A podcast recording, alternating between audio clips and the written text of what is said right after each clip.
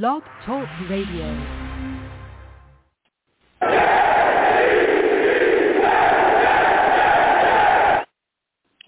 What's going on, folks?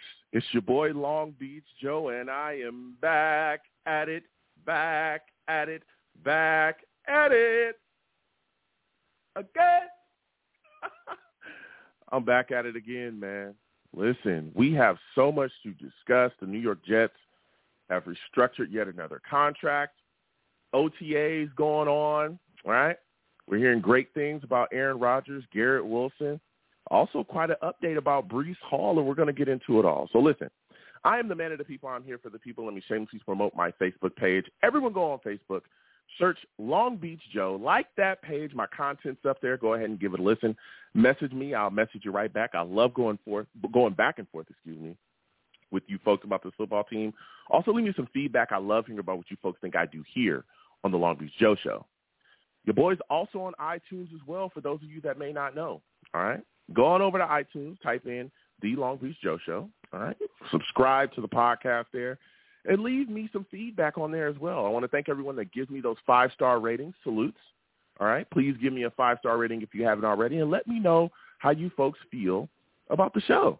A lot of positive feedback, a lot of people uh, listening from a lot of places as well. Salutes to everyone that takes the time to listen to the show, especially the people from overseas. A lot of overseas listeners. They uh they're checking in with your boy. So salutes to everybody over there in Ireland, Germany.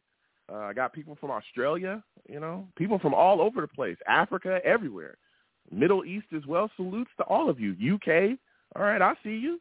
I see you and I respect you. All right. So I want to thank everybody for checking out the show. It always astounds me that people from so far away listen to your boy, and I appreciate y'all. All right, if you didn't know. All right, you can also check the show out as well on YouTube. Hey, for those of you that do not know, you know, I'm not just a great voice. I'm not just great takes. I'm also great looking. All right? That's what people tell me. You know, I'm not arrogant, okay? I have a lot of fun over here. We laugh, we joke, we talk about the team. A lot of people enjoy watching the show live. They stumble into it and they go, "Whoa, Joe, you know, we we knew that you, you know, you knew this team, but we didn't know, you know, you look so good." And I say, "Hey, thank you." You know, not arrogant. All right. So if you want to check the show out and you want to catch everything that we're doing here live, because we do, the show is live. All right. Listen, come on over to YouTube. All right.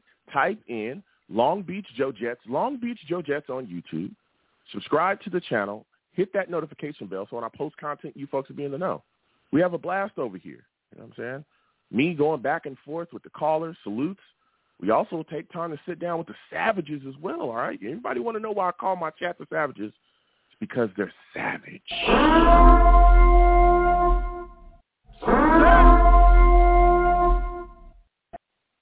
Salutes all the savages, man. GVH, I see you. Salutes to him. All right. Everybody checking me out. Listen, nobody is safe, all right? That's why I call my chapter savages. Nobody's safe. Not even me. All right? They don't like your takes. They don't like what you bring to the table. They're going to get at you. All right? That's how it goes.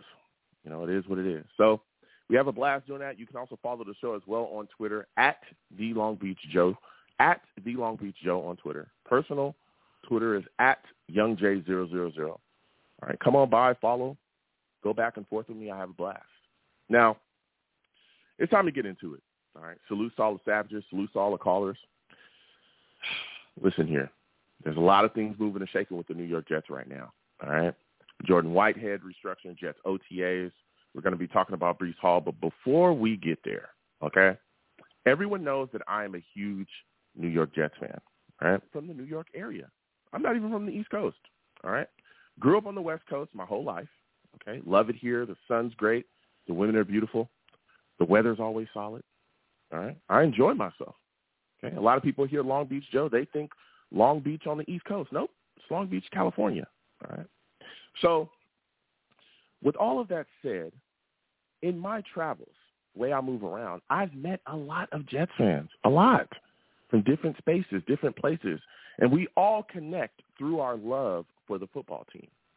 So tonight, I'm going to have, okay, Willie Williams come on from the Virginia Jets fan club, and he's going to talk to us about his experience as a Jets fan as well in Virginia and everything that they do there to celebrate and come around and enjoy the New York Jets. Willie, I want to welcome you to the show. How are you feeling tonight, my friend? Hey, what's going on, Joe? I, I what's I, going on, man?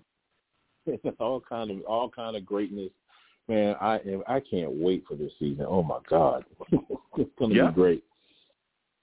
Yeah, it is, man. Listen, it's going to be phenomenal, okay? And I can't wait. And we're going to talk about that. But 1st mm-hmm. I want you to tell my callers what made you mm-hmm. become a fan of the New York Jets. Okay, so all right, I currently live in um, Virginia, the Hampton Roads area, but I'm a, I, I see like I know like you're from the East Coast, I mean West Coast, so I'm originally from New York, Long Island, New York, and Amityville, right? So you know my dad moved us down here, and um so actually this is the crazy part about my Jets journey.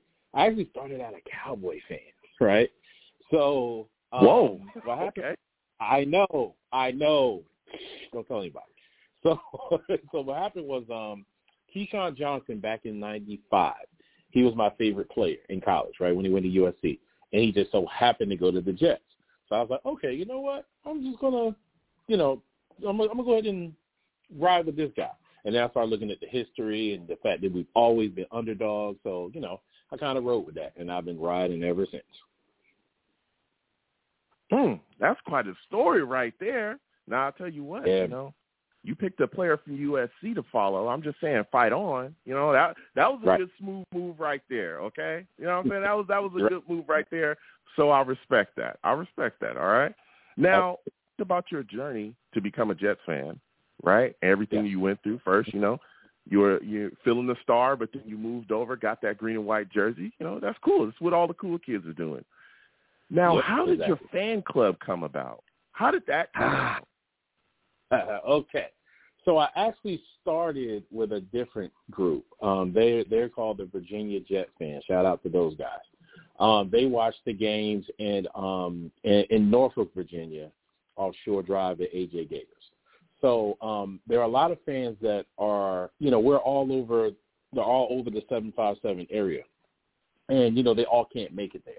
So then what I ended up doing was I'm I'm on the peninsula side a lot. So, you know, I kind of decided, you know what, let me let me start something on the peninsula. And so and we've been doing that ever since. And now we're going into our I think fifth yeah, fifth year. We're going to our fifth year. So my group is called the seven five seven Jet fans. So like I said, you got Virginia Jet fans, you got seven five seven Jet fans. So you know we we get together occasionally, but you know, like I said, it, it's it's hard because everybody is in different places. So yeah. So with you doing what you're doing there in the peninsula, how can people mm-hmm. come out there and hang out with you, man? Like, where do you guys hang mm-hmm. out? Where do you guys meet up? What kind of activities do you folks do when you get together to talk about this football okay. team and celebrate it? Yes, let's go. Okay, so now actually I've expanded from so I, I went from the peninsula back on this side. So I have actually, Joe, I have four locations. So this coming season, we'll have four locations that you can go to because I, I wanted to make sure we covered the whole 757. So you've got Eagles Nest in Chesapeake. You've got Wing King on, in Virginia Beach on Rosemount Boulevard. You've got Green Turtle in Hampton. And then you've got Hooters off um, off of Mercury Boulevard. So all four of those locations will have someone there that will, you know, that, that will that will embrace the Jet fans. So now what we do, this is so is so great. We're we're an inclusive club. So what we do is we include everybody, you know, because you know we've been bad so long. It's just kind of like you know, but we still love football. So what we do is we include everybody. So you come in, we got a table set up. I've got flags, all that good stuff. Um, we give beads out. We do raffles, right? I would do a 50-50 raffle for cash, and I do also do a merchandise raffle. So with those raffles, if I pull your ticket, you get to pick what gear you want, and then we mail mm. it. Yeah. So then if you buy a mm. ticket, you'll get get Mardi Gras beads of your team. So even so, let's say like a Cowboy fan, a Ravens fan, whoever, they'll get you know they'll get their team color beads, and everyone loves it because like I said, and then you even got other fans screaming J E T S Jets Jets Jets because you know like yeah. I said we're inclusive. It's cool. Yeah. Listen, Will, listen. Willie is putting in the work. Okay, he's putting in the work Yeah. and having a blast. And look at all the Oh, yeah. locations that you got going on, man. Wow. Yep. Willie putting Oh, in work. Joe, oh, I got a website. Go ahead. Oh, go ahead. Give them all the information. I, oh, I am.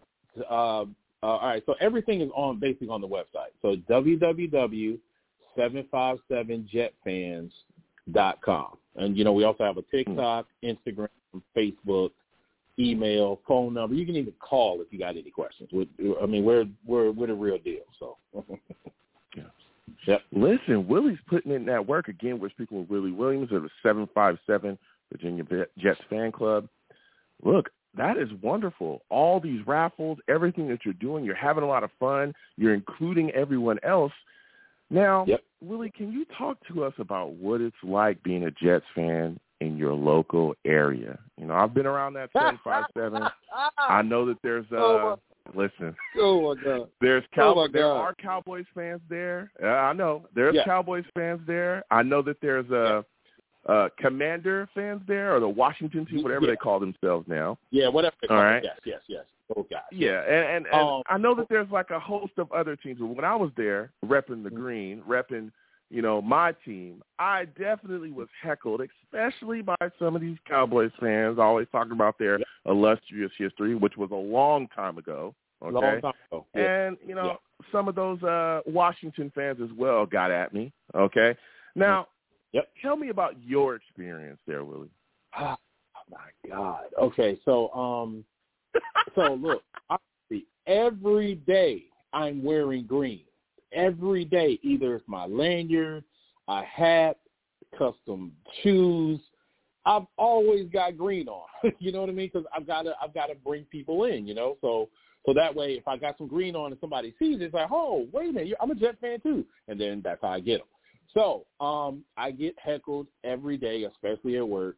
Um, they go crazy. I'll give you an example. Draft night, right? So we're at Eagles Nest in Chesapeake on draft night.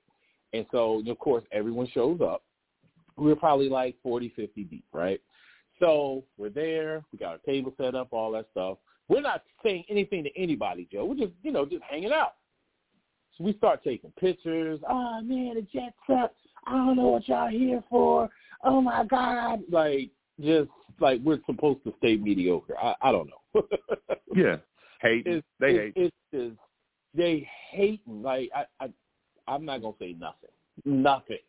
Nothing. Nothing. No, no, no, no. I am. I'm lying. I'm gonna say a lot, on, especially on TikTok. Yeah, say a lot. Especially on TikTok. Can't wait. Oh my.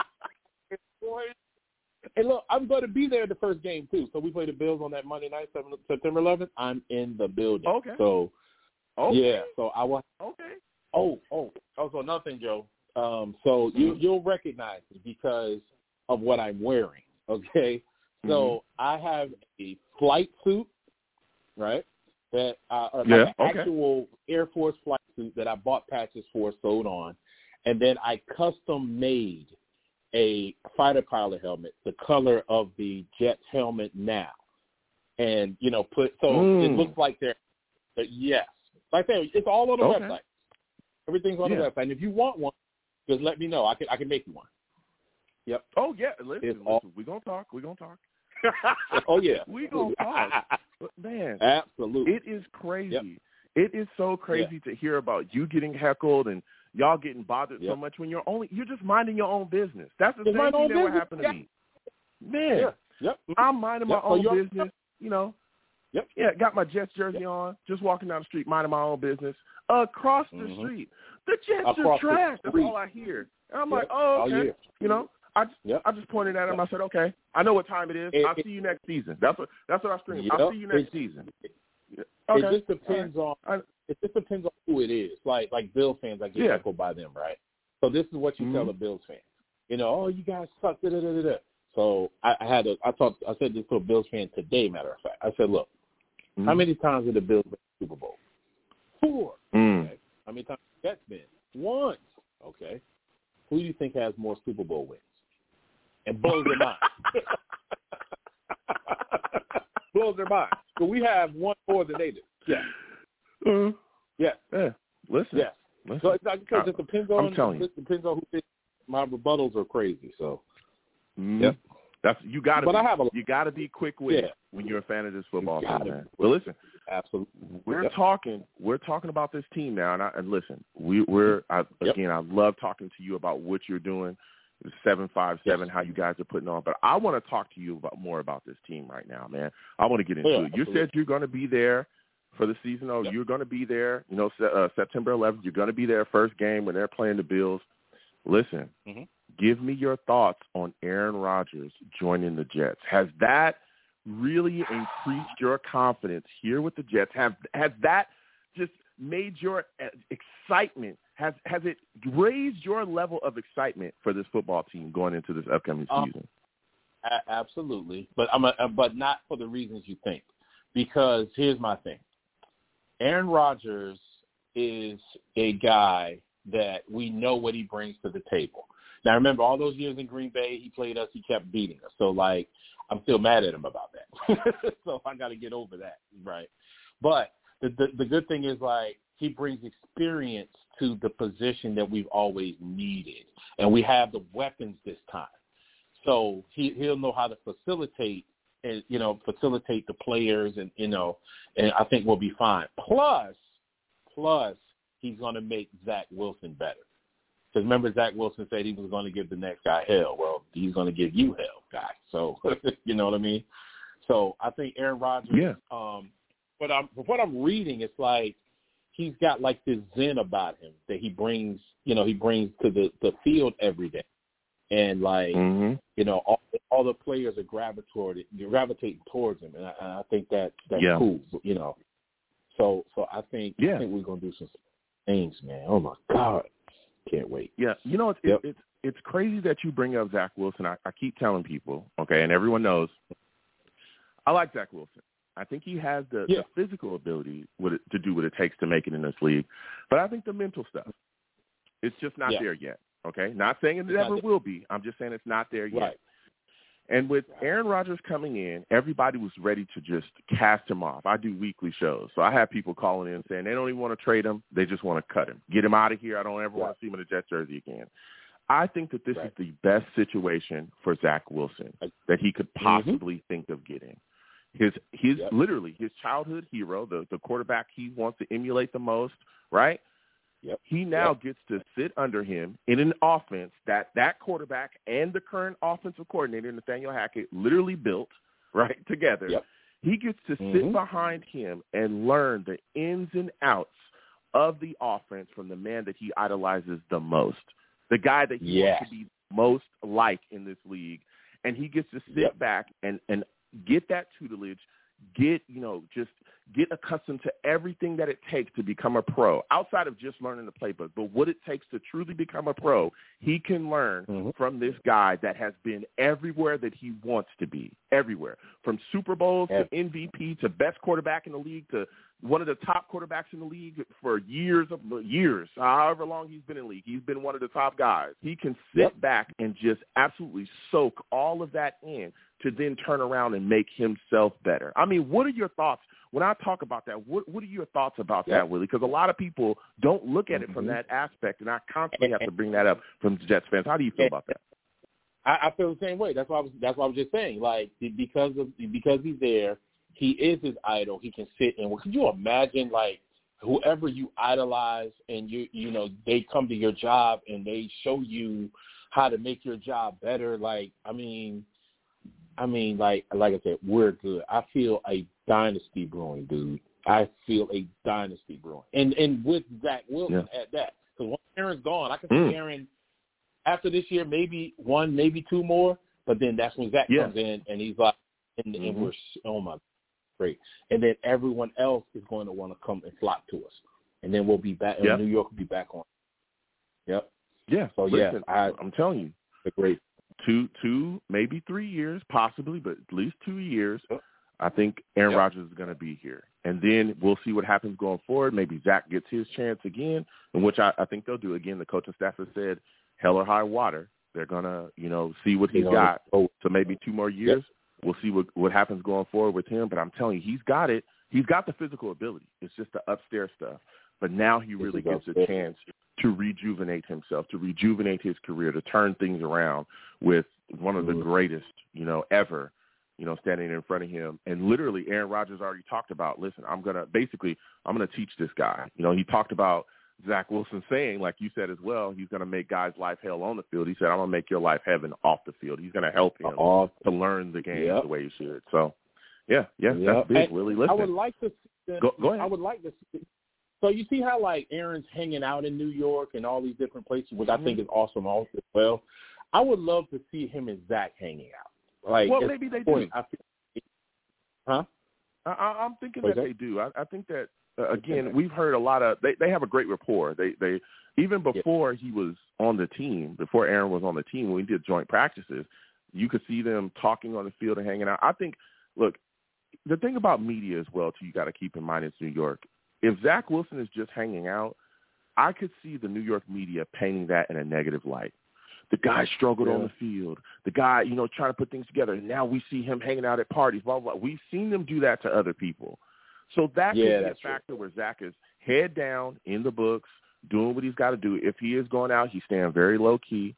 You know, he's just going Mm-hmm. out there just trying to do his thing week in and week out. Look, he's he's done pretty darn good in OTAs as well. He's had some good days, and there's still people Yeah, trying to dump on him. You know, Mhm. so so you know, Yeah. I, I'm pretty sure they do hang out. I'm sure they talk a lot, but for me, I think Zach is very much about focusing, getting things together, trying to learn and figure out why the success isn't here yet. Because again, he has the dude, the arm strength, incredible. You see it. It's Look at the wrist, It's he can throw the ball eight, yeah, 70, 80 yards down the field, no problem. Like he, he can do that. 60, 50, 60 yard bombs, no issues. But it's the mental stuff. When the defense starts to play those tricks, he just can't keep up, man. So, you know, I, I think they'll. he'll I, I think they have a great rapport. Yeah, they're, they're good. They're good. But I want to know something else, Willie. I want to know what your favorite free agent signing was from this current off season, man. Because we brought in some guys. Oh, What are your thoughts, man? Who you, you like? Allen Lazard, Cobb. Like, who was the guy that we signed and you were like, okay, I'm ready to go? and people in my group will tell you, um, actually is Aaron Rodgers. Like I didn't think he was coming. So you know what I mean. So like I, I just kept. I and actually I'm not gonna lie. I kept saying over and over. I was like, he's not coming. They're like, he will. He's coming. He's coming. I'm like, no, he's not. He, he, he's taking too long. So Aaron Rodgers being a Jet for me, because like I said, it just brings a whole nother level of just like you know confidence. Um, I mean, they Mhm. got us as Super Bowl contenders just because he's there. Like, you know what I mean? That's Yeah. insane to me. Like, Yeah. like when was the last time we even heard something like that? Maybe 2009, mm-hmm. 10. Yeah. So yeah, it's Aaron Yeah. Rodgers for me. And then, and then my, my honorable mention is it hasn't happened yet, but I'm I'm I'm praying it's happening when Q finally signs. Oh, you want to? Oh, yeah. Getting Quinnen Williams re-signed is extremely Yeah, important. Yeah. got to get that guy. Yeah. Yep. That's the guy to get that. What do you What do you make of that? Why do you think that this? Why do you think it's taken so long, man? Um, I'm noticing that with JD ever since he's gotten there.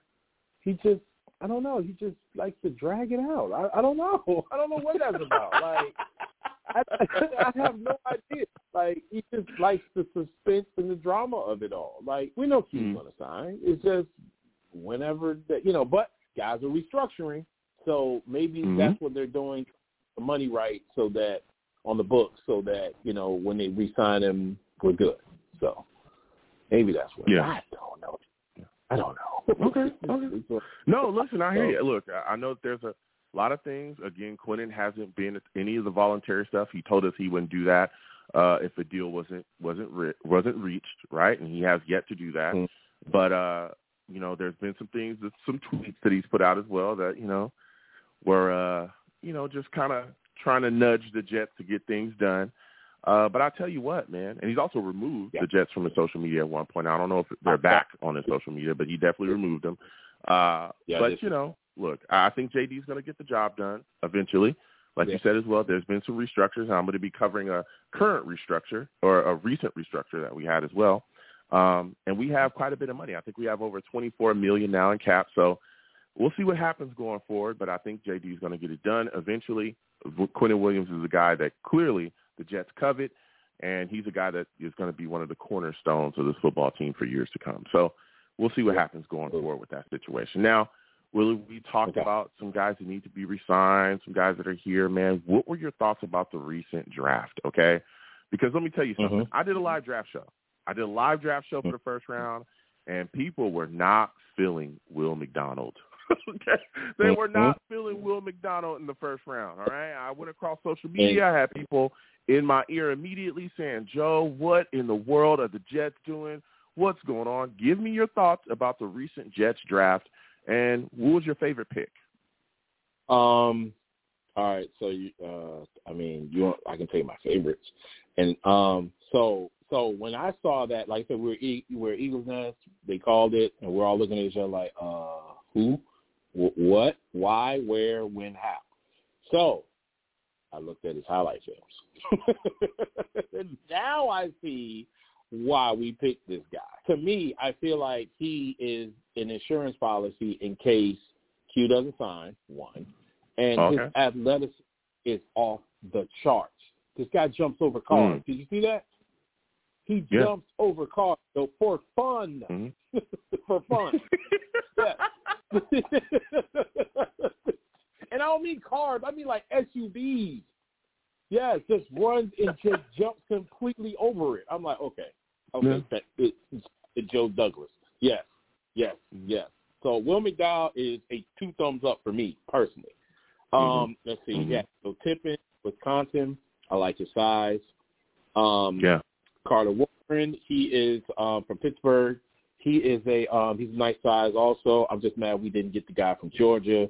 That damn Belichick. Mhm. That guy, man. Where? Um, Listen, the other a lot of people talking about back- Broderick. Uh, that's who we thought he Yeah. was going to take. that's that's what I thought too, man. Um, Mhm. all right, so the guys from um, Pittsburgh. Okay, the running back. All right, so okay, Izzy. so Yep. is Michael Carter on his way out? I mean, like, I don't know. Why do we have Mm. this guy? I don't know. Well, I, I don't think I don't think Carter's on his way out. I think that Izzy is a great addition to the backfield, right? Everybody's talking Mhm. about Breece Hall Yeah. already that he possibly is going to be ready for Week One. We'll be talking about that tonight as well uh, with the callers. Mhm. to all the callers. We'll get to y'all in a second. Um, Mhm. But his addition to the backfield, I think, is going to be great. He's a guy that can move. I'm talking about he's got some some speed to him. He's a one cut guy. He could go. He can catch coming out the Mm-hmm. backfield. Of course, he's going to have to work on some things, just like every rookie does.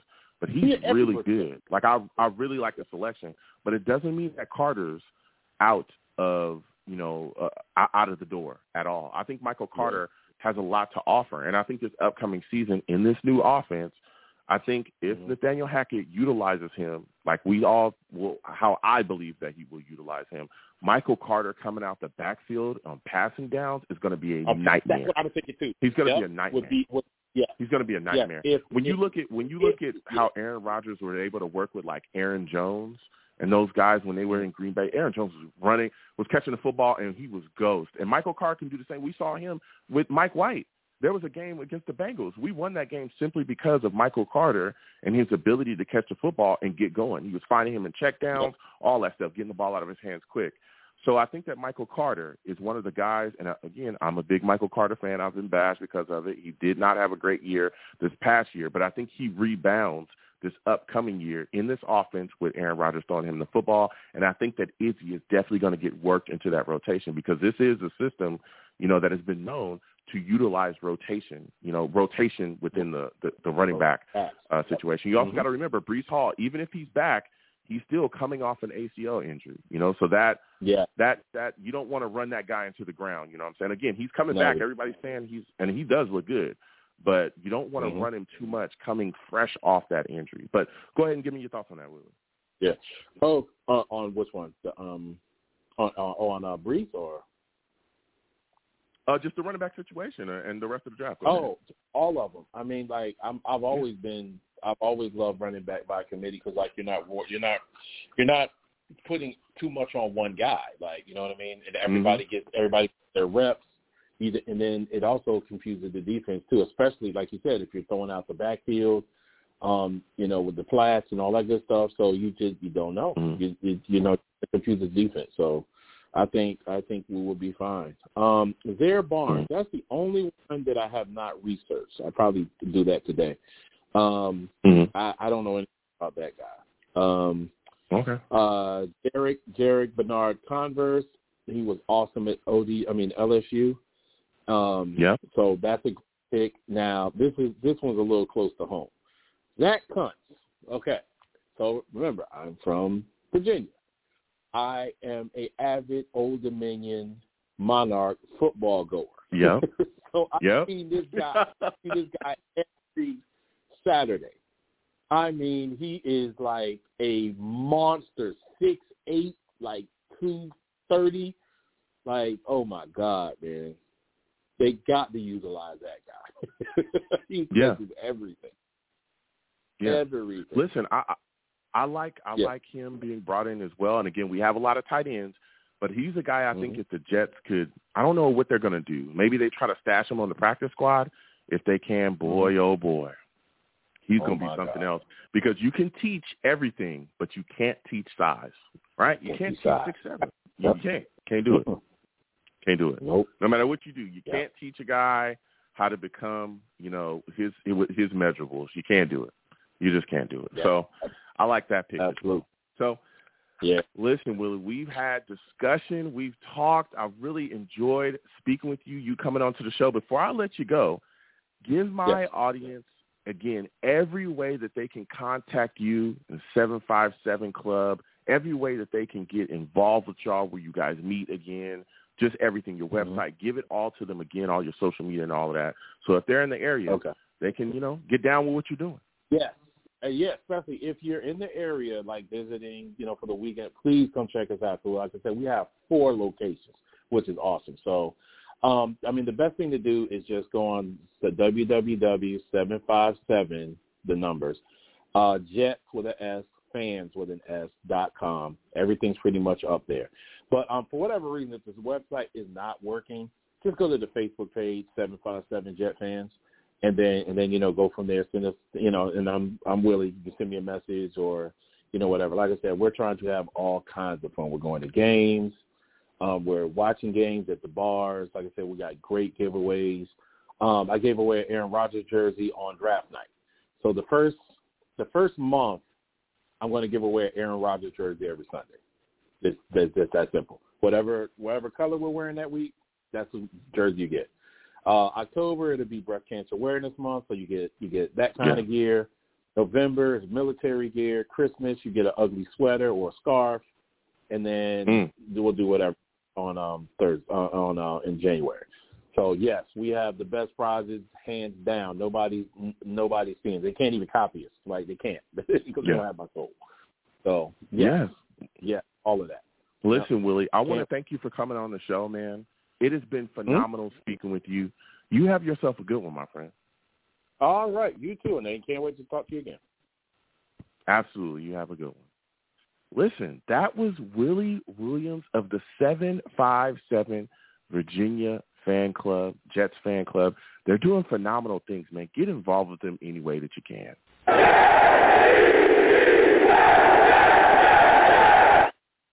And I love having Willie on. He always brings the heat, man.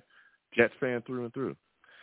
So now we're going to continue on, and we got quite a bit to talk about. Callers, hold on just a second. Steve, Rusty, other callers as well. New caller, I see you.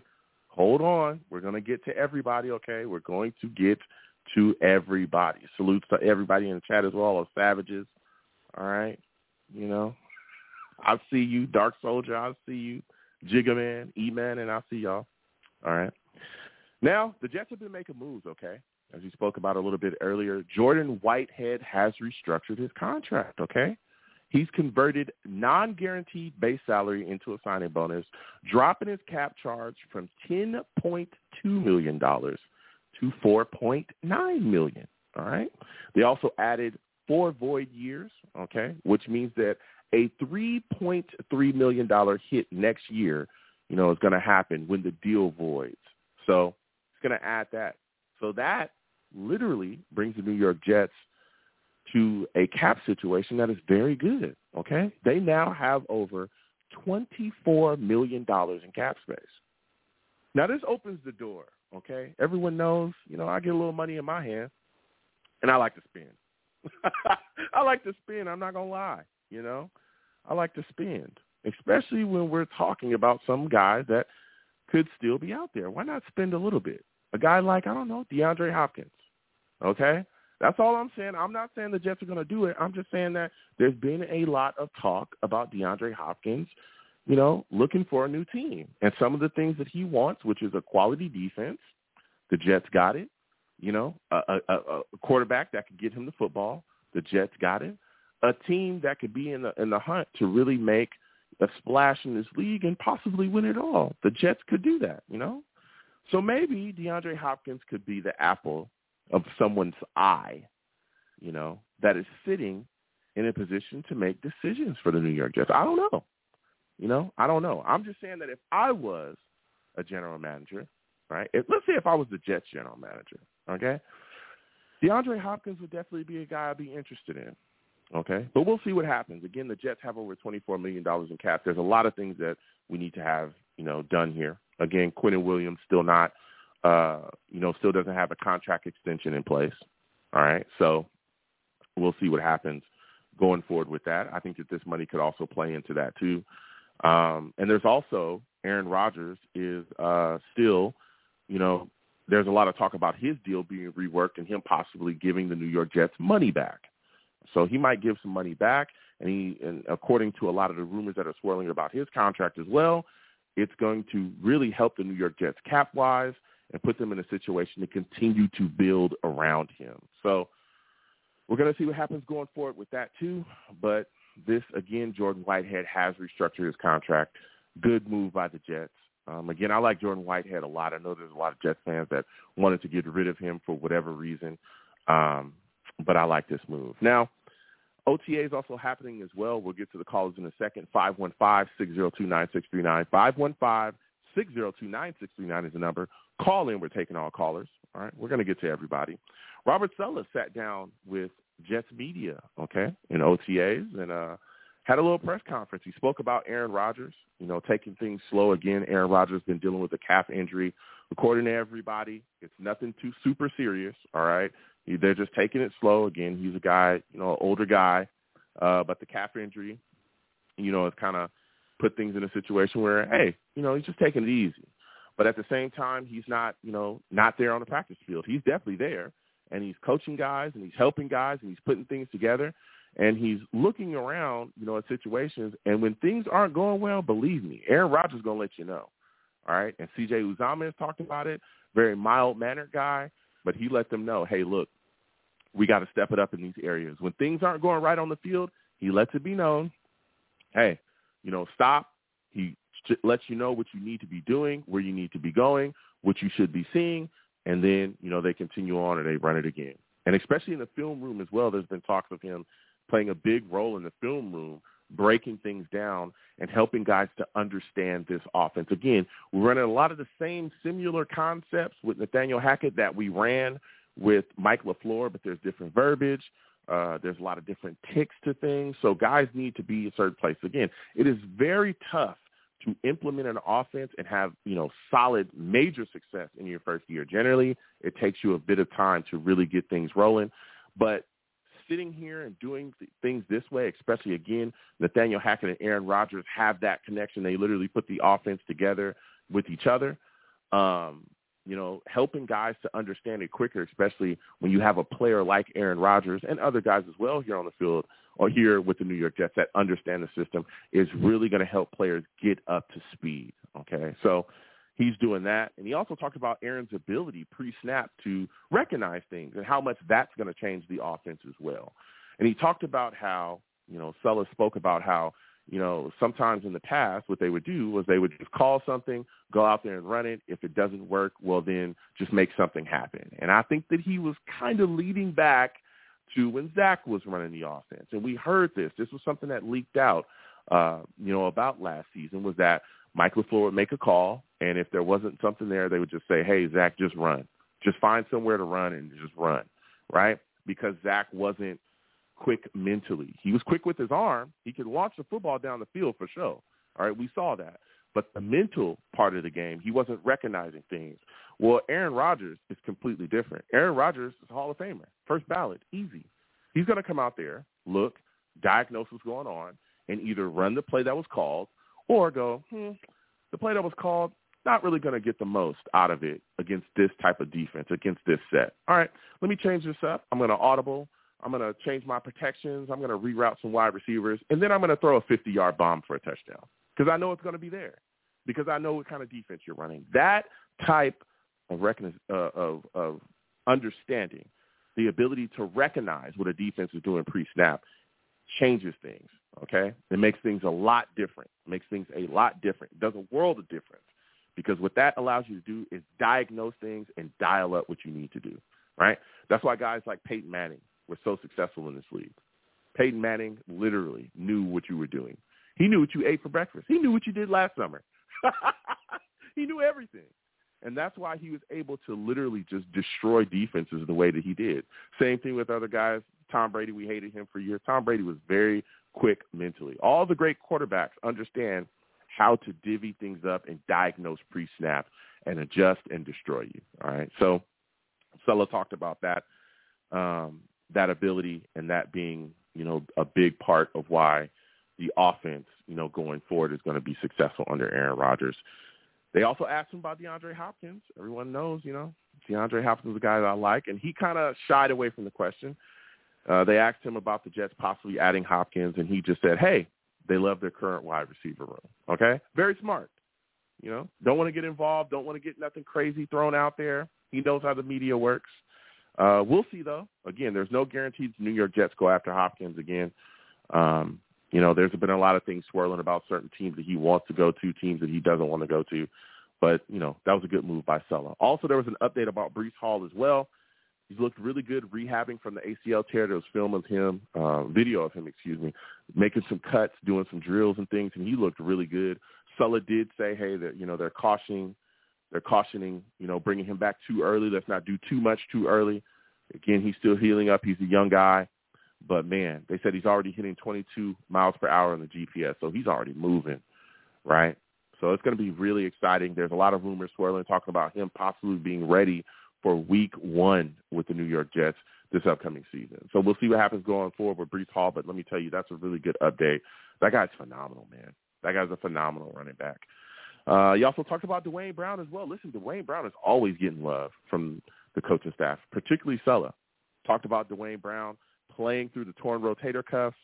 Um, and he also threw a comment out there. I don't know if he was trying to dump on Mekhi Becton. A lot of Jets fans, and all due respect to all Jets fans, I love I love every Jet fan.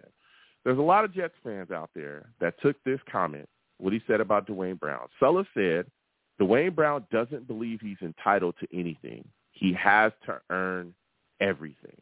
That's his mentality. And a lot of Jets fans immediately said, that was a dig at Mekhi Becton. I don't know. I don't think it was a dig at Mekhi Becton. I don't personally think that. Okay. What I think that what I think is is that he was just explaining how Duane Brown thinks about football. Okay. That's all. All right. But we'll be talking about that tonight. I just think uh, you know, but again, Duane Brown is constantly being talked about as a guy that is definitely going to be competing for that left tackle spot. Uh, he's going to be in the fight. Um, and he's a guy, again, that the coaching staff loves, man. They love him. Saleh loves him, loves him, has talked about him a lot. They also spoke about Garrett Wilson as well, having phenomenal OTAs, the same stuff we heard last season before he went off during the season and just let people, you know, let people know what time it was because that boy is the business, offensive rookie of the year, all right? Um, called him a juicy route runner. Now, I love Saleh, okay? The juicy route runner, I don't know. I would just say – you know, he gets it done out there. All right, but that you know, Saleh called him a juicy route runner. Oh, you know, I don't know what that means. Um, he also talked about Mims as well. Everyone knows I love Denzel Mims. Okay, I think he has ability, just hasn't shown it yet. Right. You talked about Mims having a chance to compete and make the roster. Talked about his size, talked about his length, and talked about his speed. Denzel Mims is a very interesting, uh, you know, player here with the New York Jets. Big question marks surrounding him. Can this guy get it together? Again, Denzel Mims is another guy that has all the physical ability in the world. Right? That first year with Gase here, Adam Gase, oh my goodness. I don't ever want to talk about that guy again. Whoa, he was so rad. Oh my God. Adam Gase. Adam Gase, he's flushed. Oh, he's flushed. Oh, brother, this guy stinks. And flushed. Oh.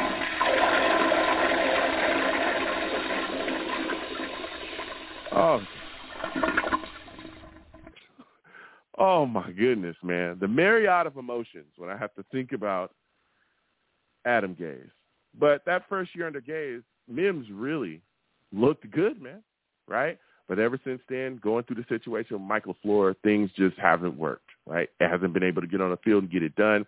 Maybe Nathaniel Hackett is the right offensive coordinator to unlock the potential that Denzel Mims possesses. Okay, maybe he is. We'll see.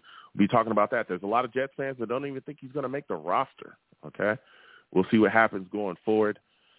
But uh, Saleh spoke about him as well.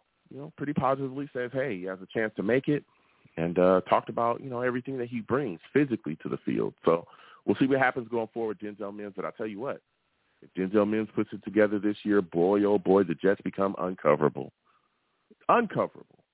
Mecole Hardman, Lazard, Garrett Wilson. Then you got Denzel Mims going off. Boy, you have a good day. All right, you'll have a good day. We'll be putting defenses on roller skates. All right. So we're going to get to the lines again. 515-602-9639. 515-602-9639 is the number. Call in. We're taking all callers. Okay, salutes to all the savages in the chat. If you guys got questions, ask them. I will be coming back to you as well. We do take uh, you know questions from the chat. Keep in mind, I am one man. Okay, I'm one man. All right, there's one of me. There's like a million of y'all. Okay, so I will come to y'all. Uh, you know, but we got to get to these callers on this line as well because there's a lot of people going off, going back and forth. Again, 515-602-9639 is the number. Call in. Please subscribe to the channel if you have not already. Hit that thumbs up button. Share the uh, you know, stream across your social media with your friends and your family, you know, and get involved with your boy any way that you can. If you like to give to the platform, the super chat's there. Cash App is at the bottom of the screen. Anything you give is greatly appreciated. All right. Now we get into these lines again. 515-602-9639 is number. Call in. We're taking all callers. First caller I'm going to, I got to get to my guy, Rusty. Steve, 732 will come to you in just a second. We're going to Rusty, man. All right. And we need to talk to Rusty. Rusty salutes before we get going with Rusty, though. We got to let everybody know. Rusty, he's a savage. yes, them. Man, Rusty, Rusty, Rusty. Salutes. Good to talk to you. Listen, Jordan Whitehead restructures his contract. We get some money back, twenty-four million on the cap man. What are your thoughts about this move by Joe Douglas and the Jets? Do you like it? Hashtag McDonald's loving it. Can you hear me good? Am I clear? I just want to make sure. Yeah, you're good. You're good. I can hear you. You're clear. All right, good. I won't move, and I'm gonna, you know, I'm just gonna stand in place. It's good. I don't want to walk out of reception, but heck yeah, I love that. And you know, like about Whitehead, it's Mm-hmm. it's not the same old Jets just in that thing. Like dudes are taking cuts. Like he's Mhm. restructuring. Uh, Mosley restructures. Like a lot of key components at key spots. Everybody's Yep. restructuring, and I think too, it's because you know Q, uh, like Q, better be signed. He is. I'm just gonna put it. I'll lose my mind, man. If he does, like, I'll, I'll literally lose it off of that. Which is funny. Like a couple of years ago, I was calling him Baby Qe, but he hatched. Mhm. You know, he jumped out Yep. of that egg. Yeah. It worked. Yeah. Me and us, me and you, Joe, me and you were breaking his chops. We were still waiting for it. As much as you know, he was good. You know, like that top six, five pick. He wasn't contributing, but good God Almighty, as soon as those braces got released, so did the beast. And Yeah. when thing happened in Cleveland, when you know, like a lot of people like to give us grief and griff. Heard it from a lot of hmm Packer fans and then the other ones who now were the darlings of the NFL that people don't understand how it was. They Mhm. want to call Q out for yelling at quarterback, well, not quarterbacks, but uh, like coaches and things, to where they don't Mhm. realize that dude isn't like that, and he literally stepped up in something, said it was something. Who knows what he was yelling about? He could have said, "This is that," you know. You know, it's a We, uh, you've played football. I've played football. I've got into it Mhm. when coaches were just going back and forth to where it might Mhm. look like we're going to come to blows, but we're talk Mhm. yelling. You know, that's Yeah. that's it. And uh yeah, no, listen. well, to get Listen, back to Whitehead, I'm sorry, I got sidetracked. My bad. No, yeah. Listen, listen. I, I understand. You know, you're passionate. You love this team, but you know, look, I, I'm hoping that we get Quinnen Williams. You know, get this extension done. Again, we now have over 24 million in cap space, which is a good, good capital, a good amount, right? But Nice chunk. part of me, part of me also starts to wonder if this is setting up a situation for the New York Jets to possibly acquire a big name player. Okay, and I know that Saleh kind of shied away from the question and just said, "Hey, you know, when asked about DeAndre Hopkins, say, hey, you know, I love our wide receiver room." They also said, "Hey, you know, you also spoke with Odell Beckham." Said, "Yeah, you know, we did, but we love our current wide receiver room." I want to get your thoughts on this, Rusty. What are your thoughts about the New York Jets taking this $24 million, right, and not spending it all to grab DeAndre, but using a portion of it to get Hopkins in the building and make him a New York Jet? What are your thoughts about that? Is that something you'd want to see? You you played Monopoly before, right? Just saying. Just asking. Not being a Yes, jerk. Just ask. Yes. Yes, I have. I Yeah, have. I not- have. I have. yeah. Do not pass go and do not collect five hundred dollars. No, not for me. Mm. But Mm. what I would do Okay. is on the on the Tennessee side, on the flip side, on the Mm-hmm. safety, I'd go for Bird. Mm. But you got to keep Q. I yo, I- I'm just Mhm. saying. Imagine if we had Bird, Mm. dude, and Tennessee just let him go. We have, I don't know, it's a long shot, but we have the Tennessee's offensive lineman. The guy knows how we. I don't know if you're hungry and you want to feast. I I, Mhm. I would love for that kid to come here, and Mhm. But you know on the Hopkins thing, no, that's a hard pass on me. Um, Okay. I'm good. Do I want him to go to Buffalo? No, no way. I'd want him to go to the Mhm. NFC or go back to Houston. But um as far as I think we're I I think it would be too many chefs in the kitchen, honestly, fam. Like, you know what I mean? Okay. Like you have Hopkins, you know? That's that's what I'm I'm seeing it if we do cuz and then the price like I Mhm. don't I I think we are interested in OBJ, yes, of course, but at the Ravens price, I don't think so. But I could be Yeah, wrong. but- I don't know. Yeah. And I, and I hear you. I hear you. You know, I, I'm I'm playing devil's advocate here. I understand the financial impact that could come with getting Hopkins, but I'll tell you what, right? Like you just said, and I was going to bring up, we did go after OBJ, and of course we didn't want to pay him as much as the Ravens gave him, which was, you know, uh, quite a bit, right? But That Hopkins was. right now is a guy that's looking around the league, and the teams didn't want to trade for him, so Cardinals ended up cutting him right? Then you look around, he's still to this point, I don't believe he's signed to this point, right? Again, maybe we're doing this live. He could sign right this second, I don't know. But to my knowledge, right, he hasn't signed anywhere yet. Maybe he's a guy that would come in for close to what we or at what we were offering OBJ before he ditched and decided to go to go to the Ravens, right? Before he ditched us out. So maybe that's something that could work for the New York Jets, especially when you look at the situation. Corey Davis still here, right? If you move on from him, that gives I- you even more cap. I'm just saying. Well, I'm, with you on that. I'm, I'm with you on that. You know. I'm no fan of Corey, fam. No, no, I, I'm, I'm with you on that. Like, the only Mm-hmm. thing that I think that would hold that back, like, yeah, let Corey go. That's that for you Mhm. five, right? Something around there.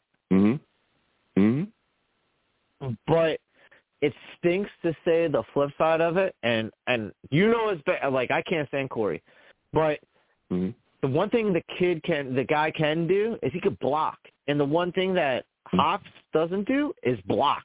Mhm. and part of our system is huge in blocking. So like, Yeah.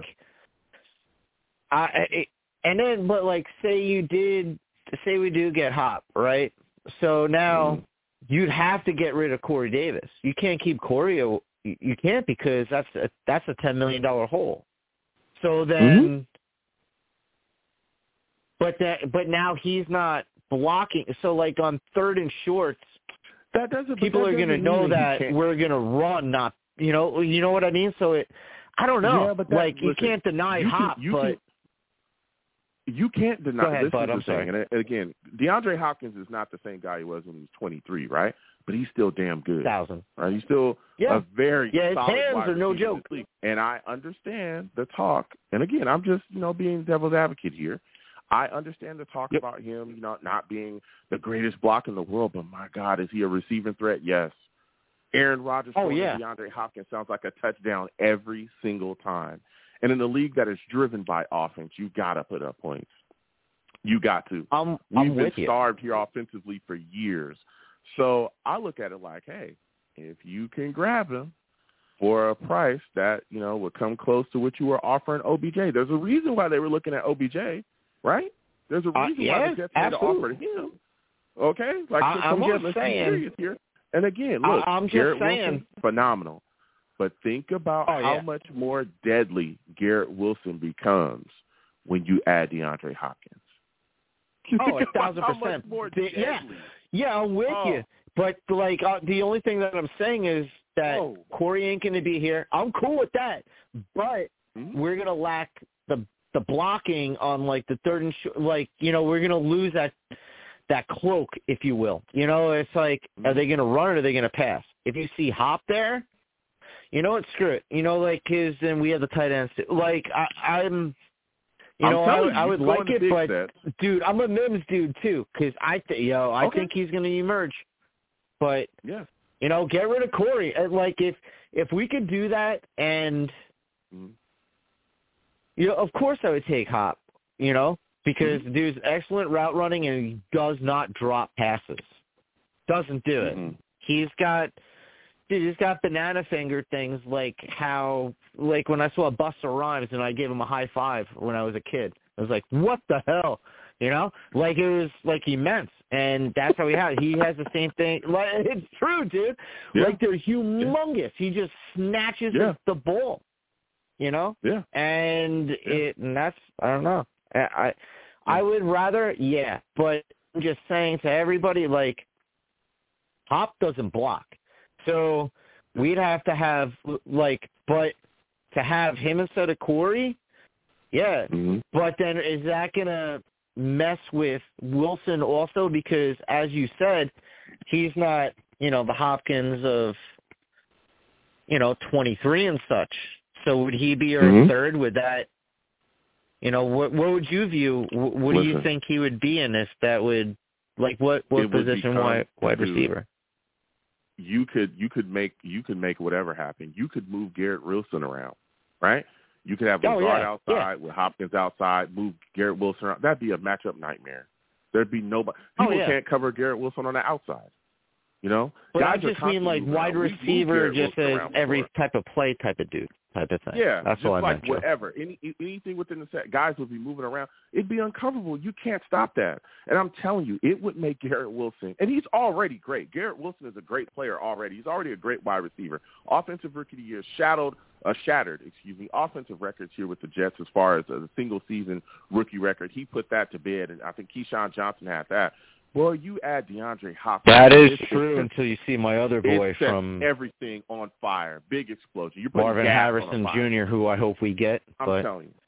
And then and then, No, you're and then right. you got Aaron Rodgers throwing the ball. You got Aaron Rodgers throwing the ball to him, so you know it's going to get there. You know it's going to be accurate because he's going to get the ball to those guys. I'm just, I'm just saying, man. Salutes. Listen to all the all the no. I'm I'll with come to you. y'all in a second. Salute. But uh, I'm telling you, it's, it's going off. But before I let you go, Rusty, give me your thoughts, man, about all the positivity that we're hearing about Breece Hall, man. There's a lot of talk about him recovering from the ACL. They're not trying to rush him back, but man, he's making cuts out there. How are you feeling about everyone talking about him possibly being on the field week one for the New York Jets? What are your thoughts on it, man?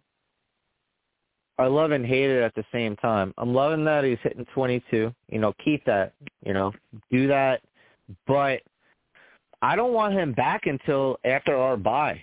You know what I mean? Like, that's a Wow. I- Why? I'm no athlete.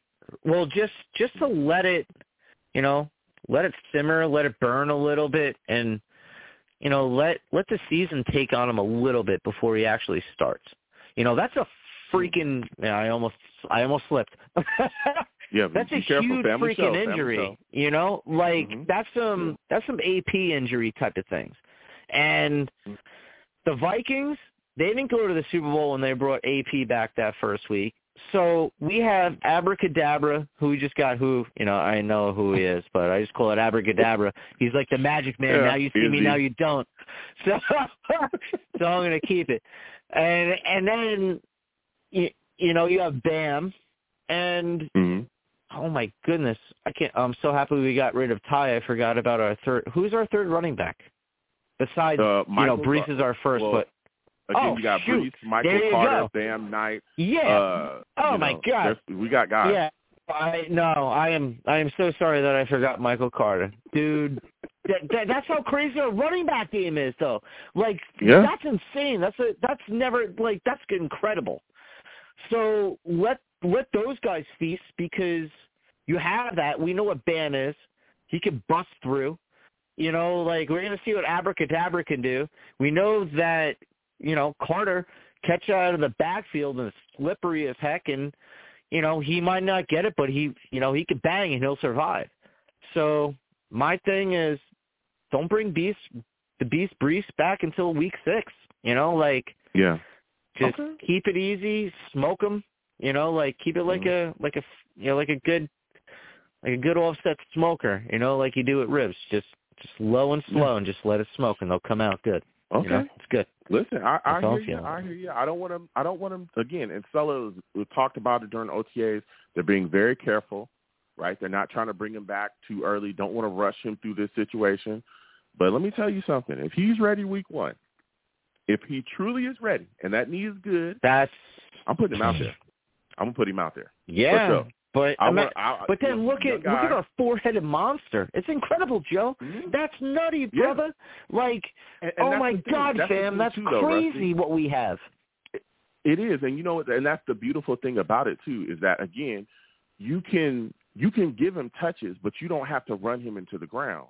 You know, now Yep. later on in the season, once he feels stronger again, and I'm pretty sure he feels good now, but once the season really gets going and he really gets, you know, that wind rolling and he feels a bit stronger as the season going on, that's when you can really load him up with carries. Before that, you can give him the That's ball. He can start, go early, but then we again we can work in Michael Carter, we can work in Izzy, Bam as well. You know, depending on how many they keep active, and then later on in the season is where you really bring the grind on with Breece Hall, and you really start to load him up a bit more carries when he's feeling himself and getting back, you know, into his into his into his mode.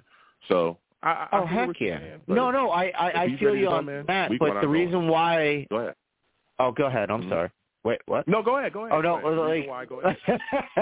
no, but the reason why I was saying week six was just because, like you were saying, because we get so comfortable with how he is, dude. He's like, he's like a Rolls Royce engine in, I don't know, like a spaceship type of thing. Like the dude is Mhm. freaking crazy. So we can't just get Yeah. used to that. You know what I mean? Like Yeah. because we will. Because why wouldn't you? You know, as we're playing, Yeah. like, oh yeah, feed Breece, feed Breece, and now all of a sudden that's a Mhm. lot still on there. So I just say, you know, keep him on practice till week six. Let the other dudes run the cycle. Let it happen, Mm-hmm. and you know we're in good hands with Rodgers. We're in great hands with our defense, and Mm-hmm. you know just let the let the dominoes fall where they lay, and then let the chips happen. You know, and then all of Mhm. a sudden, like, imagine the rest of. All right, so we get through the gauntlet. You know, we go four and two within the first six weeks, or better. You know, five and one, or even you know three and three, whatever. You know, people get now we get Breece back. Imagine that lift. You know what I mean? Yeah. Instead of starting him from the first. That's what I'm saying. And then two, let him get his feet under him. You know, that type Yeah. of deal. No, listen. I, I, dude, I I, feel you and respect your decision a thousand percent. I'm just saying. Mhm. No, listen, I hear you. Listen, Rusty, I got to slide off. We got other callers. Tim is on the line. We're going to come to him second. Uh, Steve is on there. There's a lot of callers, man. I want to thank you for calling in. You have yourself a good night, my friend. Thank you too, fam. Love you. Let's go Jets. Salutes you and fellow savages. Let's go Jets. That's what I'm talking about. That's what I'm talking about.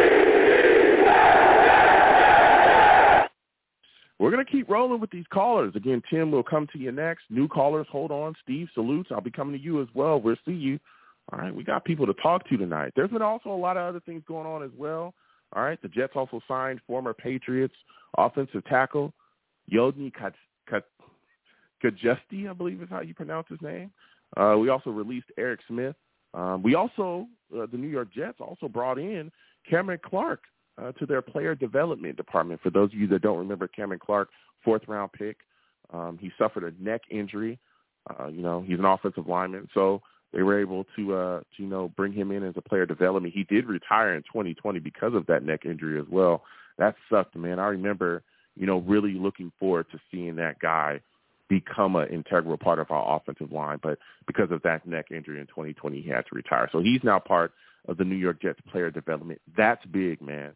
You know, that that changing that culture of once a Jet, always a Jet, bringing guys back to be a part of the family, to continue to be a part of the family, and continue to be a part of the organization. I want to see more of that, honestly.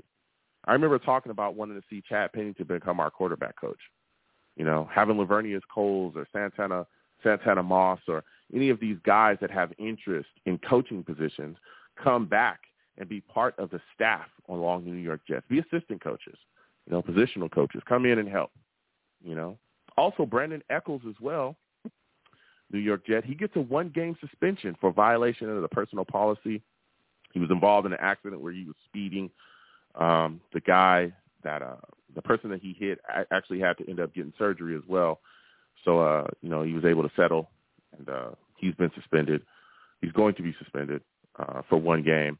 Also, there was talks about uh, you know during that flight 23 as well. There's recent uh, episode that was put out went inside the Jets boardroom, inside the Jets draft boardroom, and there's a lot of things that came out from that. Okay, one of them was that how the New York Jets, you know, kind of profiled their players and who they were looking at.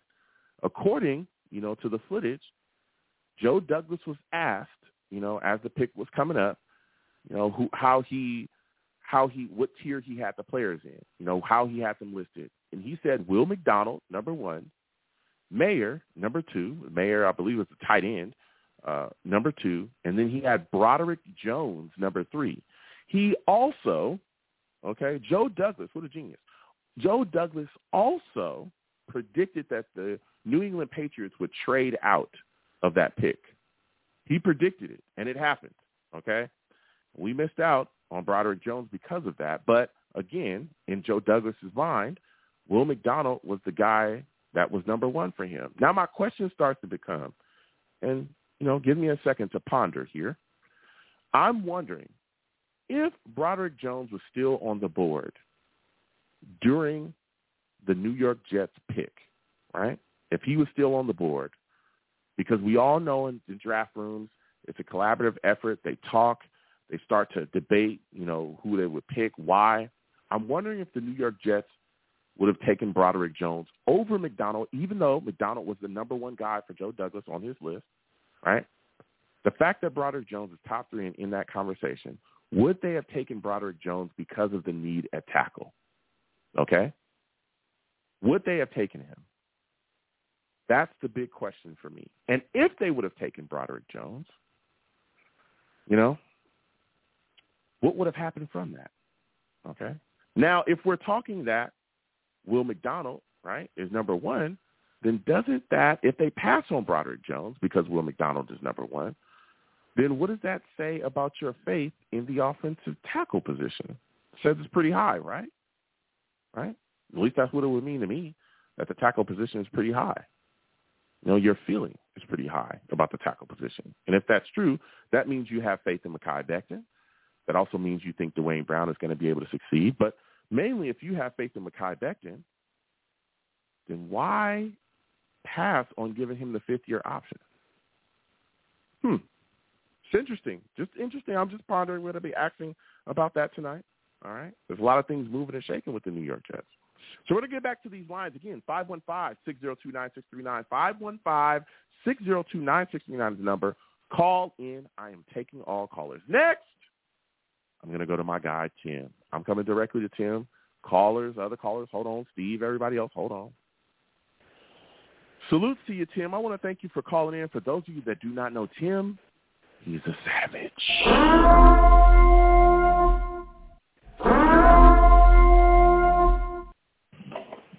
What's Tim, happening? salute.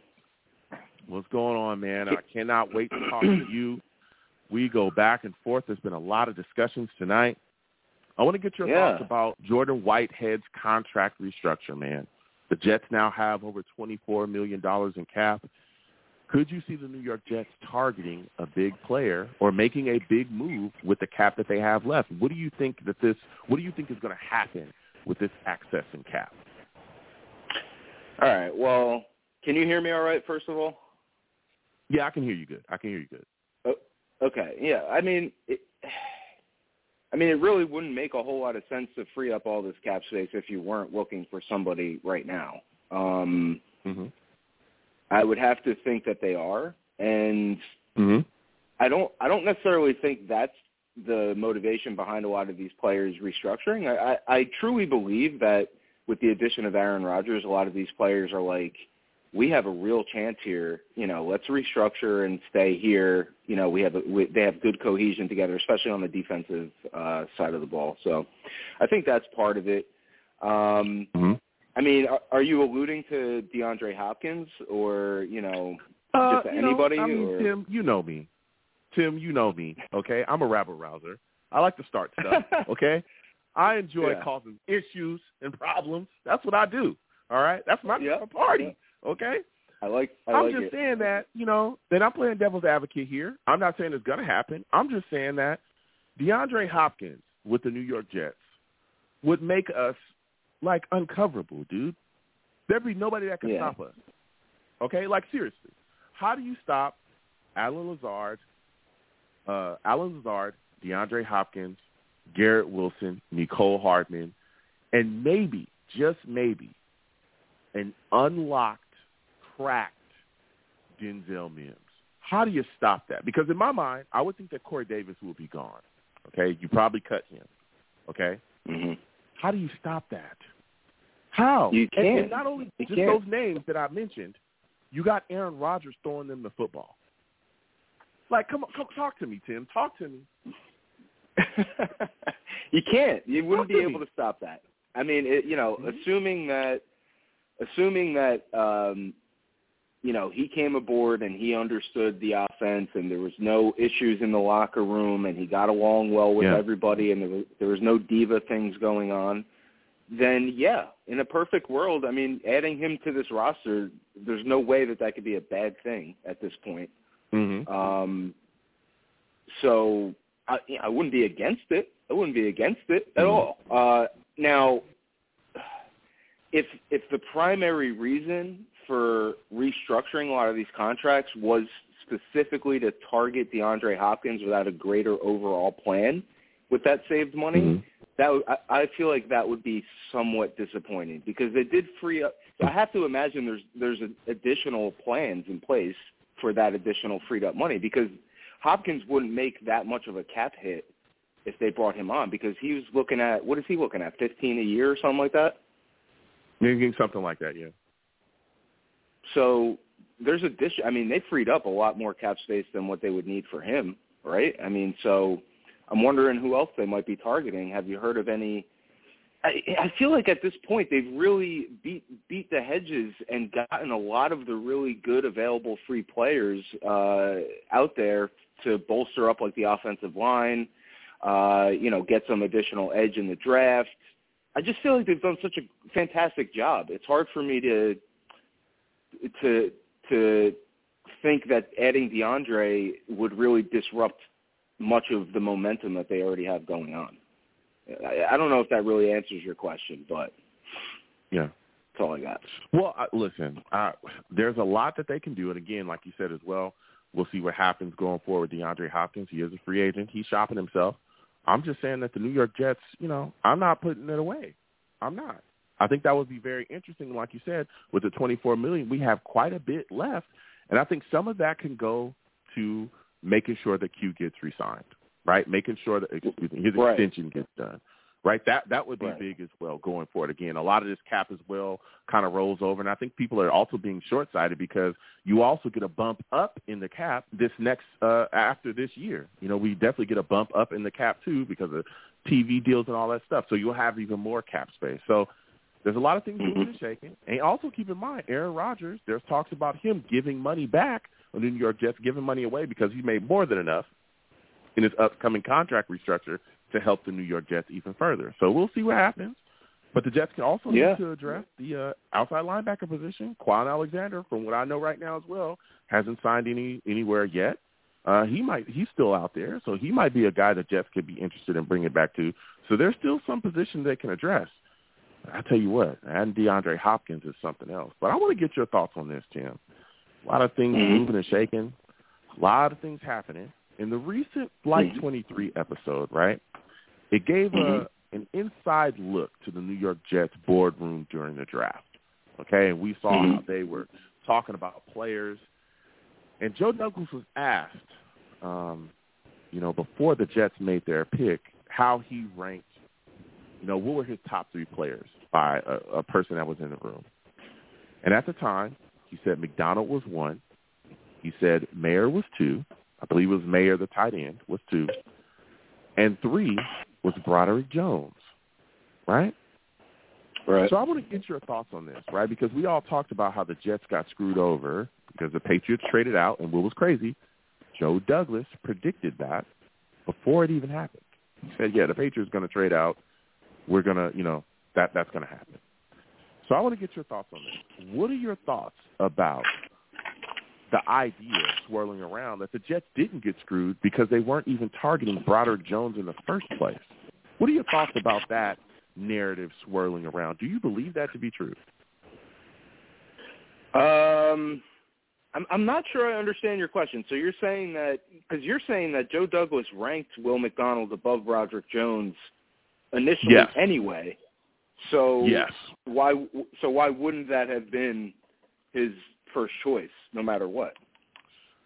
Here, here's my thoughts on this. It's great that, that you asked that question, right? We know that generally, right, you got to have scenarios all over the place, okay? And they Mhm. talked about it. You got to have a backup scenario for the scenario. So when you look at it, right, if you've got three guys, generally they'll have three guys that they, they think, hey, if our pick comes up and this guy isn't here, this we'll go with that guy. So you got three guys. Mm-hmm. We've also seen boardrooms where they have discussions when the pick is happening about who they look. I look at it like this.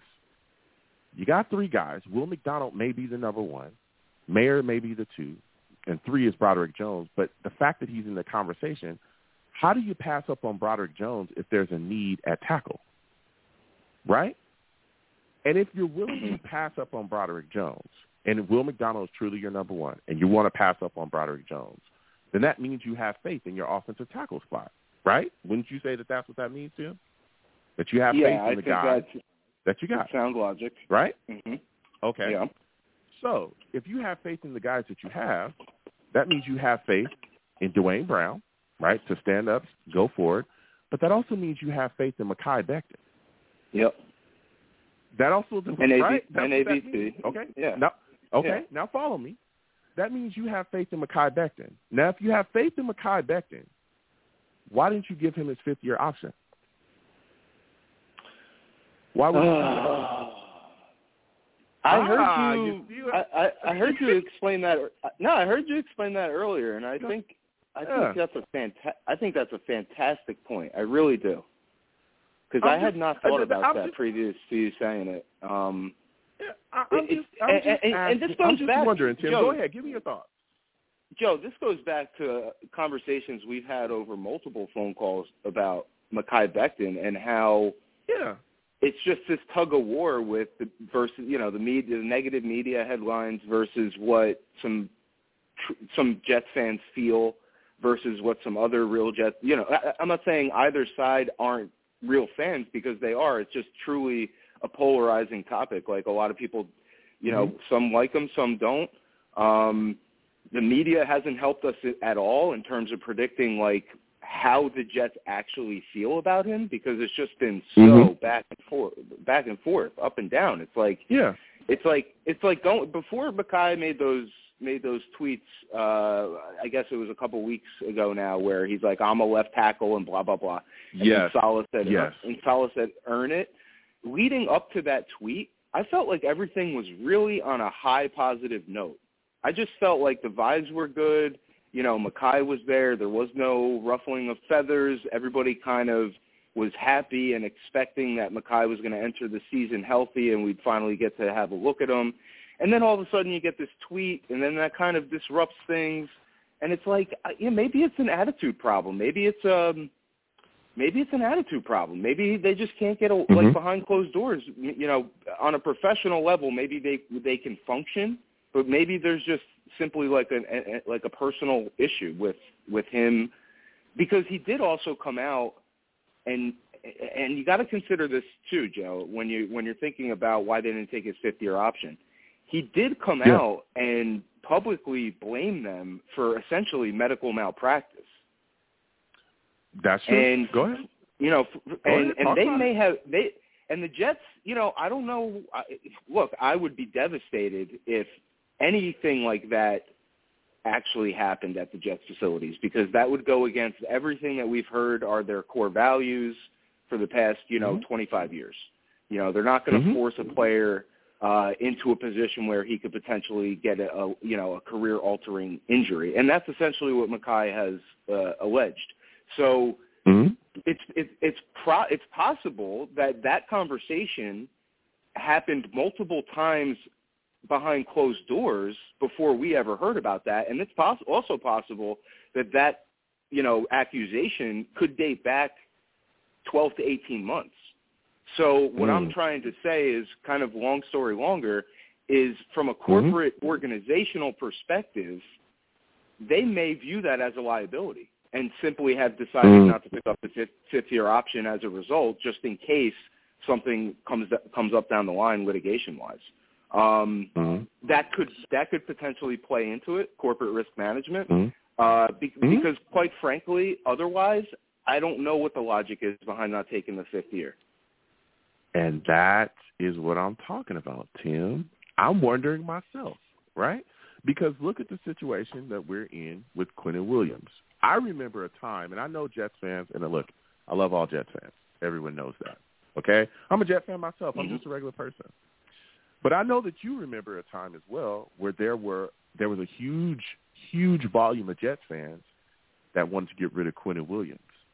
I remember a time when Jets fans were saying, "Don't give him the fifth year option either. Trade him now. Trade him for a third round pick." I remember there were Jets fans saying we should trade him for a fourth round pick. I remember it like it was yesterday. If we had not picked up that man's option, we would be screwed. We would be screwed. Because boy oh boy, look at the season he just had, and that again leading to what I was just talking about. If Mekhi Becton comes out this year and plays like the Mekhi Becton that I think he will be, right?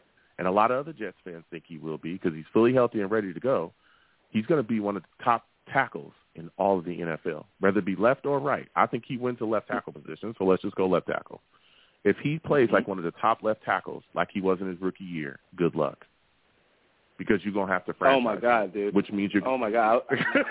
So, I was yeah. I, it's so funny that you- we got on this topic. Go ahead, go It- ahead. It seems Uh, like go ahead, Seems, go ahead. Seems- seems like we always come around to this, but I was just watching highlights for Mekhi Becton's reps against. I think this was in 2021, and it was like Yeah. Bradley Chubb. Uh, Yeah. uh, uh, I don't know. Basically, you. Oh, oh, it was Nick Bosa. Bosa. No, I'm sorry. Yep. Bosa, Bradley Chubb, hmm and a, a Mhm. uh, Melvin Ingram, um, and a bunch of other just stud pass rushers. And he was, Mhm. I mean, not only did he look like he dwarfed them, I mean, he just hmm he just was gigantic, and he he just Mhm. pushed them over like they were nothing. Like it was so impressive. Yeah. And I uh, I just I can't. I just I really just want him to be on the field for for for 17 games and just be Yeah. there and be be a wall for us. I mean, we really need it. We've needed it for years. Uh, you know, really since I guess who? I mean, Br- the Brickashaw. Yeah. Yeah. I mean, I mean that's the last. You know, that's the last guy That's that's, last really been there for. tackle we had. That's a fact. Yeah, for like a decade, you know. So I, I just want him to be there, and and it's really odd that uh they didn't pick up the option. And to your point, why why not focus on Broderick Jones in the draft if there's Mhm. Any question at all? And I'm not even saying I, I'm even saying this if you have your starters pretty much figured out, and you might even have Mhm. plus one on a couple of those different starting positions. I'm even saying Mhm. if you're in that position, you still want to get another tackle. So Yeah. so it is so it is odd that they didn't add the tackle because we are so deep on the pass rush right now. Um, Mhm. Mhm. with guy with guys that are set to make you know have breakout seasons this year. So Mhm. I don't know. I don't know. What do you? I mean, have you have you been able to like I just bounce it around in your head and figure out any logical reason why they might do that? look. I, I like I said, and again, Broderick Jones was off the table when the New York Jets were up for their pick. Okay, but just True. seeing that they ranked McDonald and Mayer, who's a tight end, over Broderick Jones, it just kind of made me wonder. And I'm just pondering. Okay, I'm just pondering. I'm just thinking like, you rank those two guys over a tackle, over a tackle, and you know what's what's going on here. And then if Broderick Yeah. Jones was on the table, would you still have passed on Broderick Jones and took McDonald or even Mayer, who's a tight end, over a tackle? I just started to wonder. And when I was going back and forth with, and like you said as well, it's crazy that you said that, Tim, because everybody else that I talked to about it was like, I didn't even think about it like that. You know? And I'm a rabble rouser, so I call some issues. Mhm. But I'm just wondering, like, he was number one on your board over a tackle? Like, I, Well, see, I'm just, Joe, this know, is this I'm is the job of a good Jets fan, right? Is that, and I'm not talking about, you know, I'm not talking about just like reading the, the hot the hot take and whatever the hot headline is that week. It's it's about it's about finding the the chinks in the armor of the organization and trying to figure out you know where could we have been more efficient with our money use where could we you know with Yeah. the draft with the you know that's the to me that's the fun part of fandom is just being Yeah. like this as if anybody cares about my opinion but at least Yeah. you know it's just so it's so fun to, because every now and again joe you have all these geniuses and joe douglas and all these amazing people on the staff at the jets and every now and again you do come up with a head scratcher that makes you really wonder Mhm. and you know in those positions like we are now with this question i have to assume that they know something we don't simple as that maybe it's Yeah. medical about his, his knees or Yeah. something like that or you know just they just they just lack they lack the faith somehow. But how, but why do Mhm. they? But to your point, they don't lack the faith. So which one is it? They're Yeah. they're, they're kind of Yeah. talking out both sides of their mouth a little bit. because if he's third, and again, I, you know, I, I want to ask you another question after this, but if he's third, then you got to have some type of faith. That's your top three, right? Yeah. that's your top three. So if the board had failed, and again, if, if the Bears wouldn't have taken Wright, is the, the Bears taking Wright is what I think really screwed the Jets. That really screwed them. Okay, because then it was like all that was left was Broderick. Like that's it. that's it, dog. Like there, there's no, you know, there was no veil to pull. You know, because then you could say, okay, well, you know, maybe we'll take Wright. You know, then teams would start to think like that. But from everybody, pretty much knew. Oh yeah, you know. But I just, I don't know. It just made me think, and I felt like a lot of people, or at least the people I expressed that to, and I was going back and forth a lot. They weren't thinking about that at all. You know. But that's just me. I'm a Yeah. rabble rouser. I want to get your Well. I've I've been thinking a lot about Mekhi Becton, just not necessarily uh, that that specific question, but that that's an interesting question. I'm glad I'm glad you Yeah. thought of that. Yeah.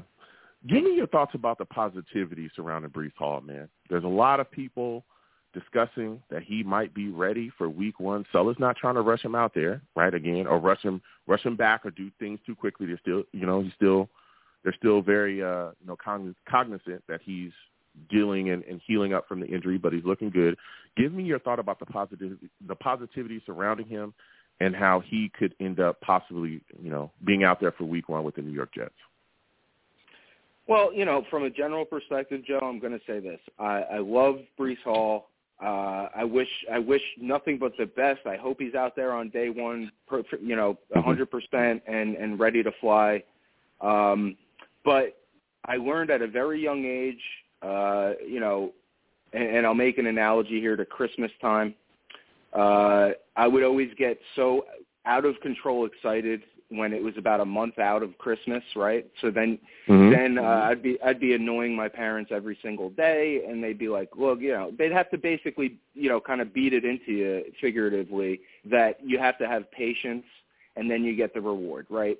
So Mhm. I've kind of I've kind of grown up with with that kind of mentality where, although I'm extremely excited, I am I I am patiently awaiting the reality of the situation, and I'm trying not to get Hmm. too caught up in the summertime news because summertime NFL news, you know, they really are reaching for uh, you know coverage at a certain Yeah. point, and yeah, and and they'll and they'll pretty much write they'll write about absolutely anything and if you get caught up in it it's very easy to get caught up in it if you get caught up in it you start you can very easily start to develop negative attitudes towards some of your players Mhm. or you know or, or things Mhm. like that and, and that is just for me that's just something i'm too excited about this jets team to get involved in any of that like right now i am laser focused on just the personnel that we we we have all of these people restructuring their contracts this past couple weeks has just been fantastically exciting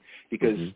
and, and and going back to the earlier point you know one of the major priorities for me is eh, you know before they do anything with any type of big splash signing if they go that route i want to see quinnen you know locked in you know so Yeah. it's great that they yeah. saved all that cap room, but uh, you know, lock him in.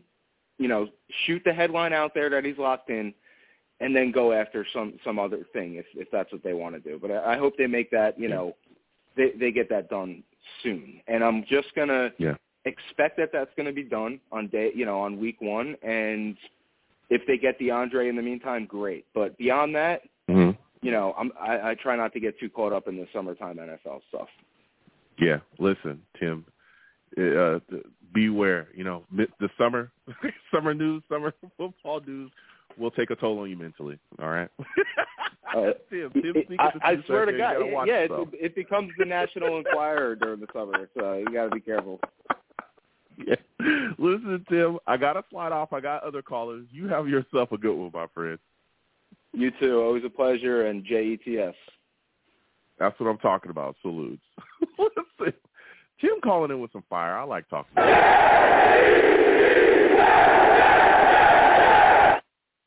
Be aware, be very aware and cautious of who you're listening to during the summer. All right, because uh, negative headlines surface left and right. All right, we're going to discuss it. All right, like I said, I like to rabble rouse. Five one five six zero two nine six three nine. Five one five six zero two nine six three nine is the number. Call in. We're taking all callers. Salutes to everyone in the chat. In the chat, all the savages going back and forth. We're going to keep getting to these lines.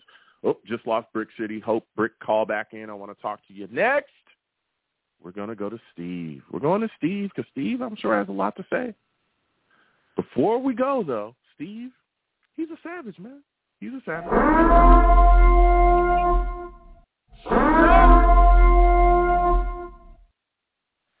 Steve salutes. I want to thank you for calling in. We're having a talk tonight, Steve. We're discussing quite a bit. Jordan Whitehead has restructured his contract. New York Jets now have over $24 million in cap space. What are your thoughts on the restructure? How are you feeling about the Jets? How are you feeling about the Jets cap space situation? Hey Joe, well first of all, thank you again for calling me on, on your uh for having me on your show again. And I actually am Absolutely. forgetting to say this, but I really appreciate you calling me a savage. I really, really do Yeah. appreciate you calling me a savage. Absolutely, Steve. Hey, That's what it's Joe. all about, man. You you are a savage Hey. through and through. Go ahead. So so yeah, no no. So I guess the first thing you you you wanted to talk to me about was Jordan Whitehead restructuring his contract. It was a smart move, you know, because now the Jets do have some cap space, you know, that they could fill. You know, like if they want to sign someone like really big, like is it going to help with Quinnen Williams' contract extension, or is it a possibility that we go after Mr. DeAndre Hopkins? But you know, the thing is, Joe. You know, listen as you know, pretty soon, you know, now that we're in the month of June, we're getting closer to now to the time you know, when the NFL is about to go on vacation. Like we're Mhm. at the time, almost at the time of the year when the players go on their vacation. You know, we got the mandatory mini camp, which is the last three mini camp practice before you know we take the time off. But the thing is, is that you know, like I, I still hope you know, like because with the help of Jordan Whitehead getting his contract restructured, that honestly, if I had to pick between Quinnen Williams and DeAndre Hopkins right now, I I would honestly pick Yeah. Quinnen Williams. Yeah. Well, listen, Steve, I hear what you're saying, right? I get it. But I don't think you necessarily I don't think you have to choose between those guys. You can have both of them. You can absolutely have both Mhm. of those guys on your team. Right? You have over twenty four million Yeah. dollars in cap space. That's just now, right? You got to think we're going to get a bump up in cap as well. You can manipulate Quinnen Williams' contract so that he it's I I think a lot of Jets fans, and again, I'm not a capologist. Okay, I don't get up here and pretend Yeah. to know contracts like I'm a, a NFL uh, contract guru or I'm a, a an agent like a lot of other people pretend to do. I don't do that. Okay, I keep it all the way real. I do know this though. I know that you can literally schedule guys to make certain amounts of money at different periods in their contract. So it's not like tomorrow he has to make the max amount in his contract. No, you can put that in year two. You can put that in a couple of years down the line so that when he hits for uh, a certain amount of cap number, then another guy hits for a lower cap, and just to balance your cap out. That's what happens. That's what can happen here, right? So when you look at DeAndre Mhm. Hopkins, right? DeAndre Hopkins probably looking somewhere in the maybe ten to fifteen million dollar range, right? The New York Jets were trying to get Odell Beckham. We were just trying to get Odell, Odell Beckham, and everyone's acting like that didn't happen all of a sudden. We were just doing that. Mhm. Allen Lazard was here. Garrett Wilson was here. Mecole Hardman was here. Corey Davis was on the roster. All these guys were here, and we were still going after Odell Beckham Jr. So it starts to make you think, right? Or at least the way I'm thinking is I'm saying if we chased Odell, who was coming off of an, an ACL tear and was out of football, right? Why wouldn't you go after DeAndre Hopkins when that man has shown you that he can get it done, regardless of what quarterback that he had? I remember when he was with the Texans, those quarterbacks, again, DeAndre Hop or uh, not DeAndre, Deshaun Watson was hurt at times, and he was still getting it done, still getting Yeah. it done. Okay, No, listen. done. No matter what quarterback was throwing him the football, he was catching that thing and he was doing it. Went to the Cardinals, he was still giving people the business. So why can't we add him to the to the to the roster then, Steve? That makes us even more deadly. Now you got Garrett Wilson Well- in a position where he is just gonna have a feast. He gonna have a feast. Give me your thoughts, Steve. Yeah. Yeah, no. I mean, listen, here is the thing about DeAndre Hopkins, which I'm going to say about him. Listen, I think DeAndre Hopkins phenomenal talent. And I think if we did add him onto this Jets roster, you know, someone mentioned this earlier. I think it was the guy, Rusty, who mentioned this earlier. Because think about it. Mhm. If, let's say, if DeAndre Hopkins is on our team, Garrett Wilson and him are on the same field, oh, who, wh- which, which, um, th- those defensive corners who we're going to be going up against, oh man, they're going to have a tough time, you know, against um, you know, like if uh, covering either Hopkins or um or Garrett Wilson, if, anybody thinks about that, because I think it was Rusty who said that. But you know, Joe, Mhm. you know this whole thing, you know, like with players and stuff. You know, Joe, I, I got to tell you something, and this is the thing, unfortunately, that I, I knew that was going to happen because apparently somebody wrote off on Rodgers the other day and basically, you know, like saying like um because apparently no matter what happens when the Jets are doing something good, any reporters will come out and write and listen, Joe, I see this with my own two eyes. They will come out Mhm. and write negative things. And do you want to know Yeah. why? Because there are still some people, and Yeah. it drives you crazy. They just want to come Mhm. out there, there, and they just they they just want to watch us stink. Well, you know what? The one thing that we're going to prove this year is we're going to prove those writers wrong. We're proving those Mhm. writers wrong this year. I it's just Joe. Before you Yeah. get into the next topic, I just wanted to get that out of my. I had to get that out of my system. No, listen, I hear you. There's a lot of people that have a lot of negativity that they want to spread about the New York Jets, and they do that. And I saw a writer recently uh, talk about how Aaron Rodgers, you know, wasn't even the best uh, quarterback or was nowhere near being the best quarterback in the AFC East. And I, you know, or or in in excuse me, I think he said uh, in in in Jersey or in New York where he played. He wasn't the best, nowhere near the best quarterback in New York. So, you know, very interesting, right? But at the end of the day, like you said as well, we have to understand that there's haters everywhere. The New York Jets are in a different place. It's a different time. And we got to just continue to move like that. The eyes are now on us, okay? They're on us. And speaking of eyes being on us, right? You're hearing a lot about players come out and talk about the impact that Aaron Rodgers is having and how he expects more from them, Steve, Mm. and how he wants them to step up, right? And he's he's putting it out there in the film room. He's helping guys break down film, helping them understand the the you know the offense in a way that you know it's very helpful to them, and also the things he's doing out there on the field as well. How when he sees something wrong, he stops it, goes back and fixes it. What are your thoughts about hearing the the, the leadership that Aaron Rodgers is showing these guys, and how he wants more and expects more from them, and wants to set a standard? What are your thoughts about that, Steve? Yeah, because because this is the thing. See, this is the thing at times that really really gets me aggravated with these damn reporters and these damn Hmm. writers that write negative things about us. It's just Go ahead, Aaron. Rodgers showing in team meetings on the field how he's leading these guys. Like like if you remember a couple a week or two ago, CJ Uzomah had an interview where he said that at one point during our offensive meeting when we were meeting in the indoor facility, Aaron Rodgers Mm-hmm. led the not Nathaniel Hackett, not Robert Saleh. It was it was Aaron Rodgers. And Aaron Mhm. Rodgers has shown why he, he why he's showing to us why he's showing us how to win, how to be prepared and all that stuff. And listen, no matter what happens, and and, and the thing was, Joe, I said this before. If let's say Yeah. Zach Wilson is still going to be the future of this team, Zach is learning under Aaron Rodgers, a guy he he mentored growing up, and, and now he's got him in the building. When was the last Mhm. time we've had that, Joe? Not a very, very, very, very, very, very, very, very, very, very, very, very, very long time. Okay, we haven't No. had that in a No. very, very, very long time. Okay, and, and the Mhm. thing is, it, it shows that that is what this team needs. No, no. Listen, you're talking facts now. There's a lot of positivity surrounding Breece Hall as well, Steve. A lot of people excited about him, talking about you know there's rumors again, buzz surrounding him that he might be ready week one for the New York Jets. Give me your thoughts about that, man. How are you feeling about all the positivity surrounding this kid, and do you think he'll actually be able to get on the field for the New York Jets week one after suffering, you know, that ACL tear uh, this past season? The way of how I see this is with Breece Hall, which is this. I don't think Breece Hall during the preseason should not take a snap during the preseason. I would have him rest for the whole preseason, but have him practice in practices during training camp. Like, because the thing is, because remember, those preseason games aren't going to mean anything.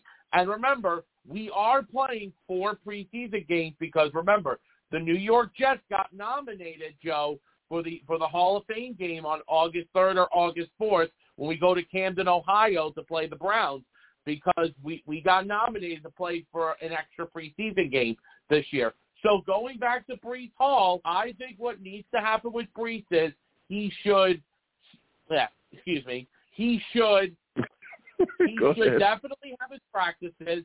Should definitely have his practices once he's fully and ready to go. But I would not put him out in a preseason game. Mm. Okay. Okay. Listen, I'm all about getting putting him out there when he's ready. And Saleh stressed that he was not going to get too ahead of himself, right? And that they weren't going to get too ahead of themselves, and they weren't going to put Breece in a situation they weren't going to do too much. Okay, but there's talks he's already hitting 22 miles per hour on the GPS. He's moving. They don't want to rush things. They want to allow this kid to heal. But I'm telling you, Steve, whenever he's ready, and I'm talking fully ready, not one second later, okay? Let me tell you something. I'm going to put if I was the coach, if I was the staff, I'd put him on the field immediately to destroy Okay. people. Okay? Him, Michael Well, you- Carter, you- you- Izzy. Wait, hang on, Joe, Joe, Joe, Joe, Joe. Mhm. Excuse me for one Go minute. ahead. You would put him Go on ahead. the field for a preseason game?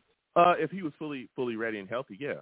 Because I need I, listen. First off, he's a starter, so he's not going to play. I doubt that he. he, he look, I, it's not even that I doubt. He should not be playing significant uh, minutes during a preseason game. So it's not like he's going to get more than a quarter, if that, right? But if he's fully healthy and ready, and I'm talking fully healthy, that needs fully healthy. Yes, I'm gonna put him out there because he also has. You also have to understand these guys have to get into football shape, right? There's a difference between being in shape and being in football shape. How many times have we seen guys sit out, right, for contract disputes or various other things, and then they get on the field during the season because they wait until they get in the season, and then they have issues within the season with hamstrings or being winded, not being in shape, in football shape. We've seen that. We saw that. We've seen that cause injuries, right? So we got to grease the wheels. Okay, that's why preseason is still, you know, Yeah. semi-important. Is to get guys Yeah. that feel. That's why we put our quarterbacks out there. Have them work a No, no, quarter so yeah, they can get that feel, no, get into the mode. You know what I'm saying, Steve? No, listen, I understand where you're coming from, Joe, and you do make a good point. Mhm. You don't want the players to look rusty out there. But the only thing is, Joe, the biggest fear that I have is when they do go out there is if an injury does happen. Like, like it, it, it's Yeah. the thing that scares me. It scares the hell Mhm. out of me. Like, listen, I get it it. scared us all last year when Zach Wilson got hurt in the first preseason game. You remember how Yeah. how Jets fans were all Yeah. drained, and, Zach Wilson caught a lucky break. Yeah. So the Yeah. thing is, Joe, listen, the thing is, Joe, the most important thing that's got to happen with this team is we have to be healthy. That is the number Mhm. one. That is the number one priority during the preseason. Listen, preseason doesn't matter about winning. It doesn't matter about losing. The number one Nope. thing is being healthy and being Yeah. ready to go for the regular season. Now, I guess Joe, Yeah. the last thing I just I I just I got to talk to you about is is Go that ahead, quickly. Go ahead. I, I got to tell you, Joe, I watched all these three episodes of the flight series that the New York Jets have just had watched, and if you watched all three of those episodes, oh my God, they were phenomenal. Especially with the whole mm-hmm. thing with Aaron Rodgers, I, and, I- and who can ever forget when Aaron Rodgers got introduced to the Jets at, at his press conference? He calls out on Woody Mhm. Johnson. He goes, "Hey Woody, you forgot to shake my hand, man." Yeah. You forgot Listen, to Aaron shake my hand. Aaron- And, then goes, and then Woody goes, "Oh crap! I forgot to shake your hand. Okay, let me go shake your hand, man." Yeah, Aaron Rodgers and is intoxicating. That that's that's Hey. the that's the honest truth. Aaron Rodgers, his his personality, you know, he's a very mild mannered guy. He's very intoxicating. Uh, the way you know that he speaks, communicates, uh, can get his message across, you know, very easily. He's very much a guy that you can tell uh, how he's gotten to where he's gotten. It's because he works to get there, and I'm excited. I'm excited about him being here, like you said as well. Just hearing him talk about the game and bettering the team and what he wants, his standards, his expectations, and he, him even suggesting, or not even suggesting, but just flat out telling people, Jets fans, people within the franchise, everybody, you need to raise your expectations too. Be ready. Be the team that, and he he talked about this in an interview, you know, outside of Flight 23. Be ready. Be a team that is going to go out there and be the bully of the NFL. Go out there and become the dragon. He talked about that. So, yeah, I love hearing Aaron Rodgers speak, and I'm glad he's New York Jet. Continue on, Steve. So the other thing uh, I was going to say, so last night, Joe, I actually had my father that came to my place yesterday, and he and Mhm. him and I with my brother had dinner, and he was talking with me about like Aaron Rodgers and all that stuff, and he goes, "Listen, Steve, you are going to enjoy, you know, now with the fact that you have Aaron now, you're going to have all these primetime games now, you know, and the thing is, even though my dad is a Packers fan, he wants Aaron Rodgers to succeed with the Jets. Like he doesn't care about like when the draft picks happen for Green Bay. You know, he doesn't care about all that. He wants Aaron Rodgers to do well with the Jets. Yeah, of course, man. There's a lot of listen. I there's a lot of Packers fans I talk to that even you know former or Packers fans that uh you know loved him. You know, and again, we know he was over there in Green Bay for a while. They want to see him do well with the Jets. So it, it's good. It's good to hear, you know, the positivity from people, and I'm glad your dad, you know, wants to see him do well here as well. Listen, Steve, I got to Yeah. slide off. Hey, I Joe, want to thank you for calling question. in. It was phenomenal to Joe, speak with Joe, you. Joe, wait, Joe, ahead. Joe, Joe. One last thing, really quickly. Mhm.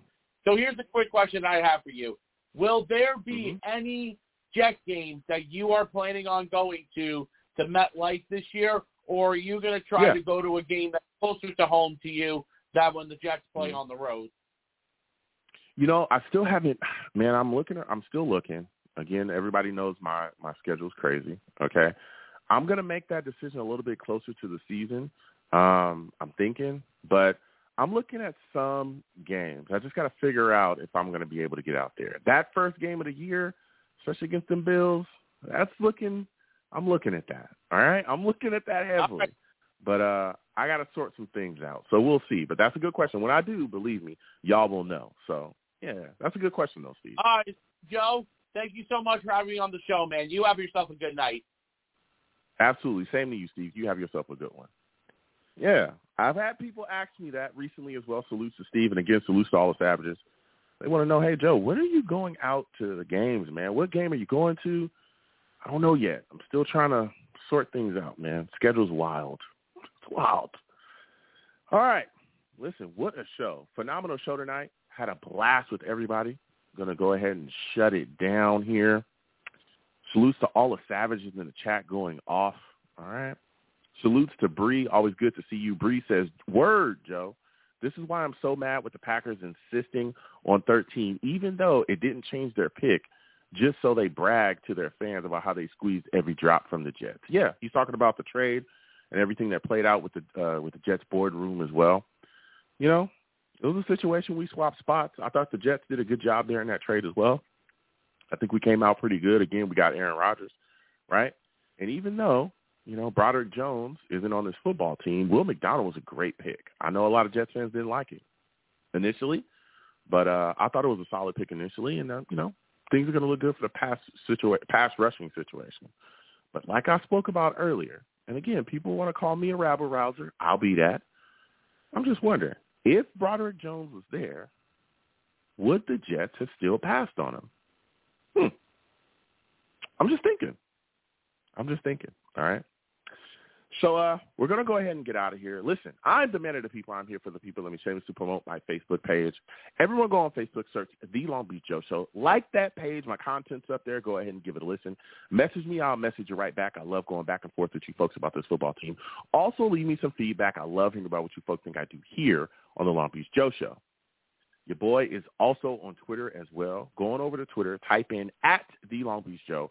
At The Long Beach Joe. Okay? Personal. Uh, Twitter is at YoungJ000. All right. Follow me. I'll follow you right back. You want to troll me? No issues. I am the troll that lives under the bridge, and I will have my Vera Tucker jersey on at all times. At all times, man. Okay? Listen, he's going to be back this upcoming season.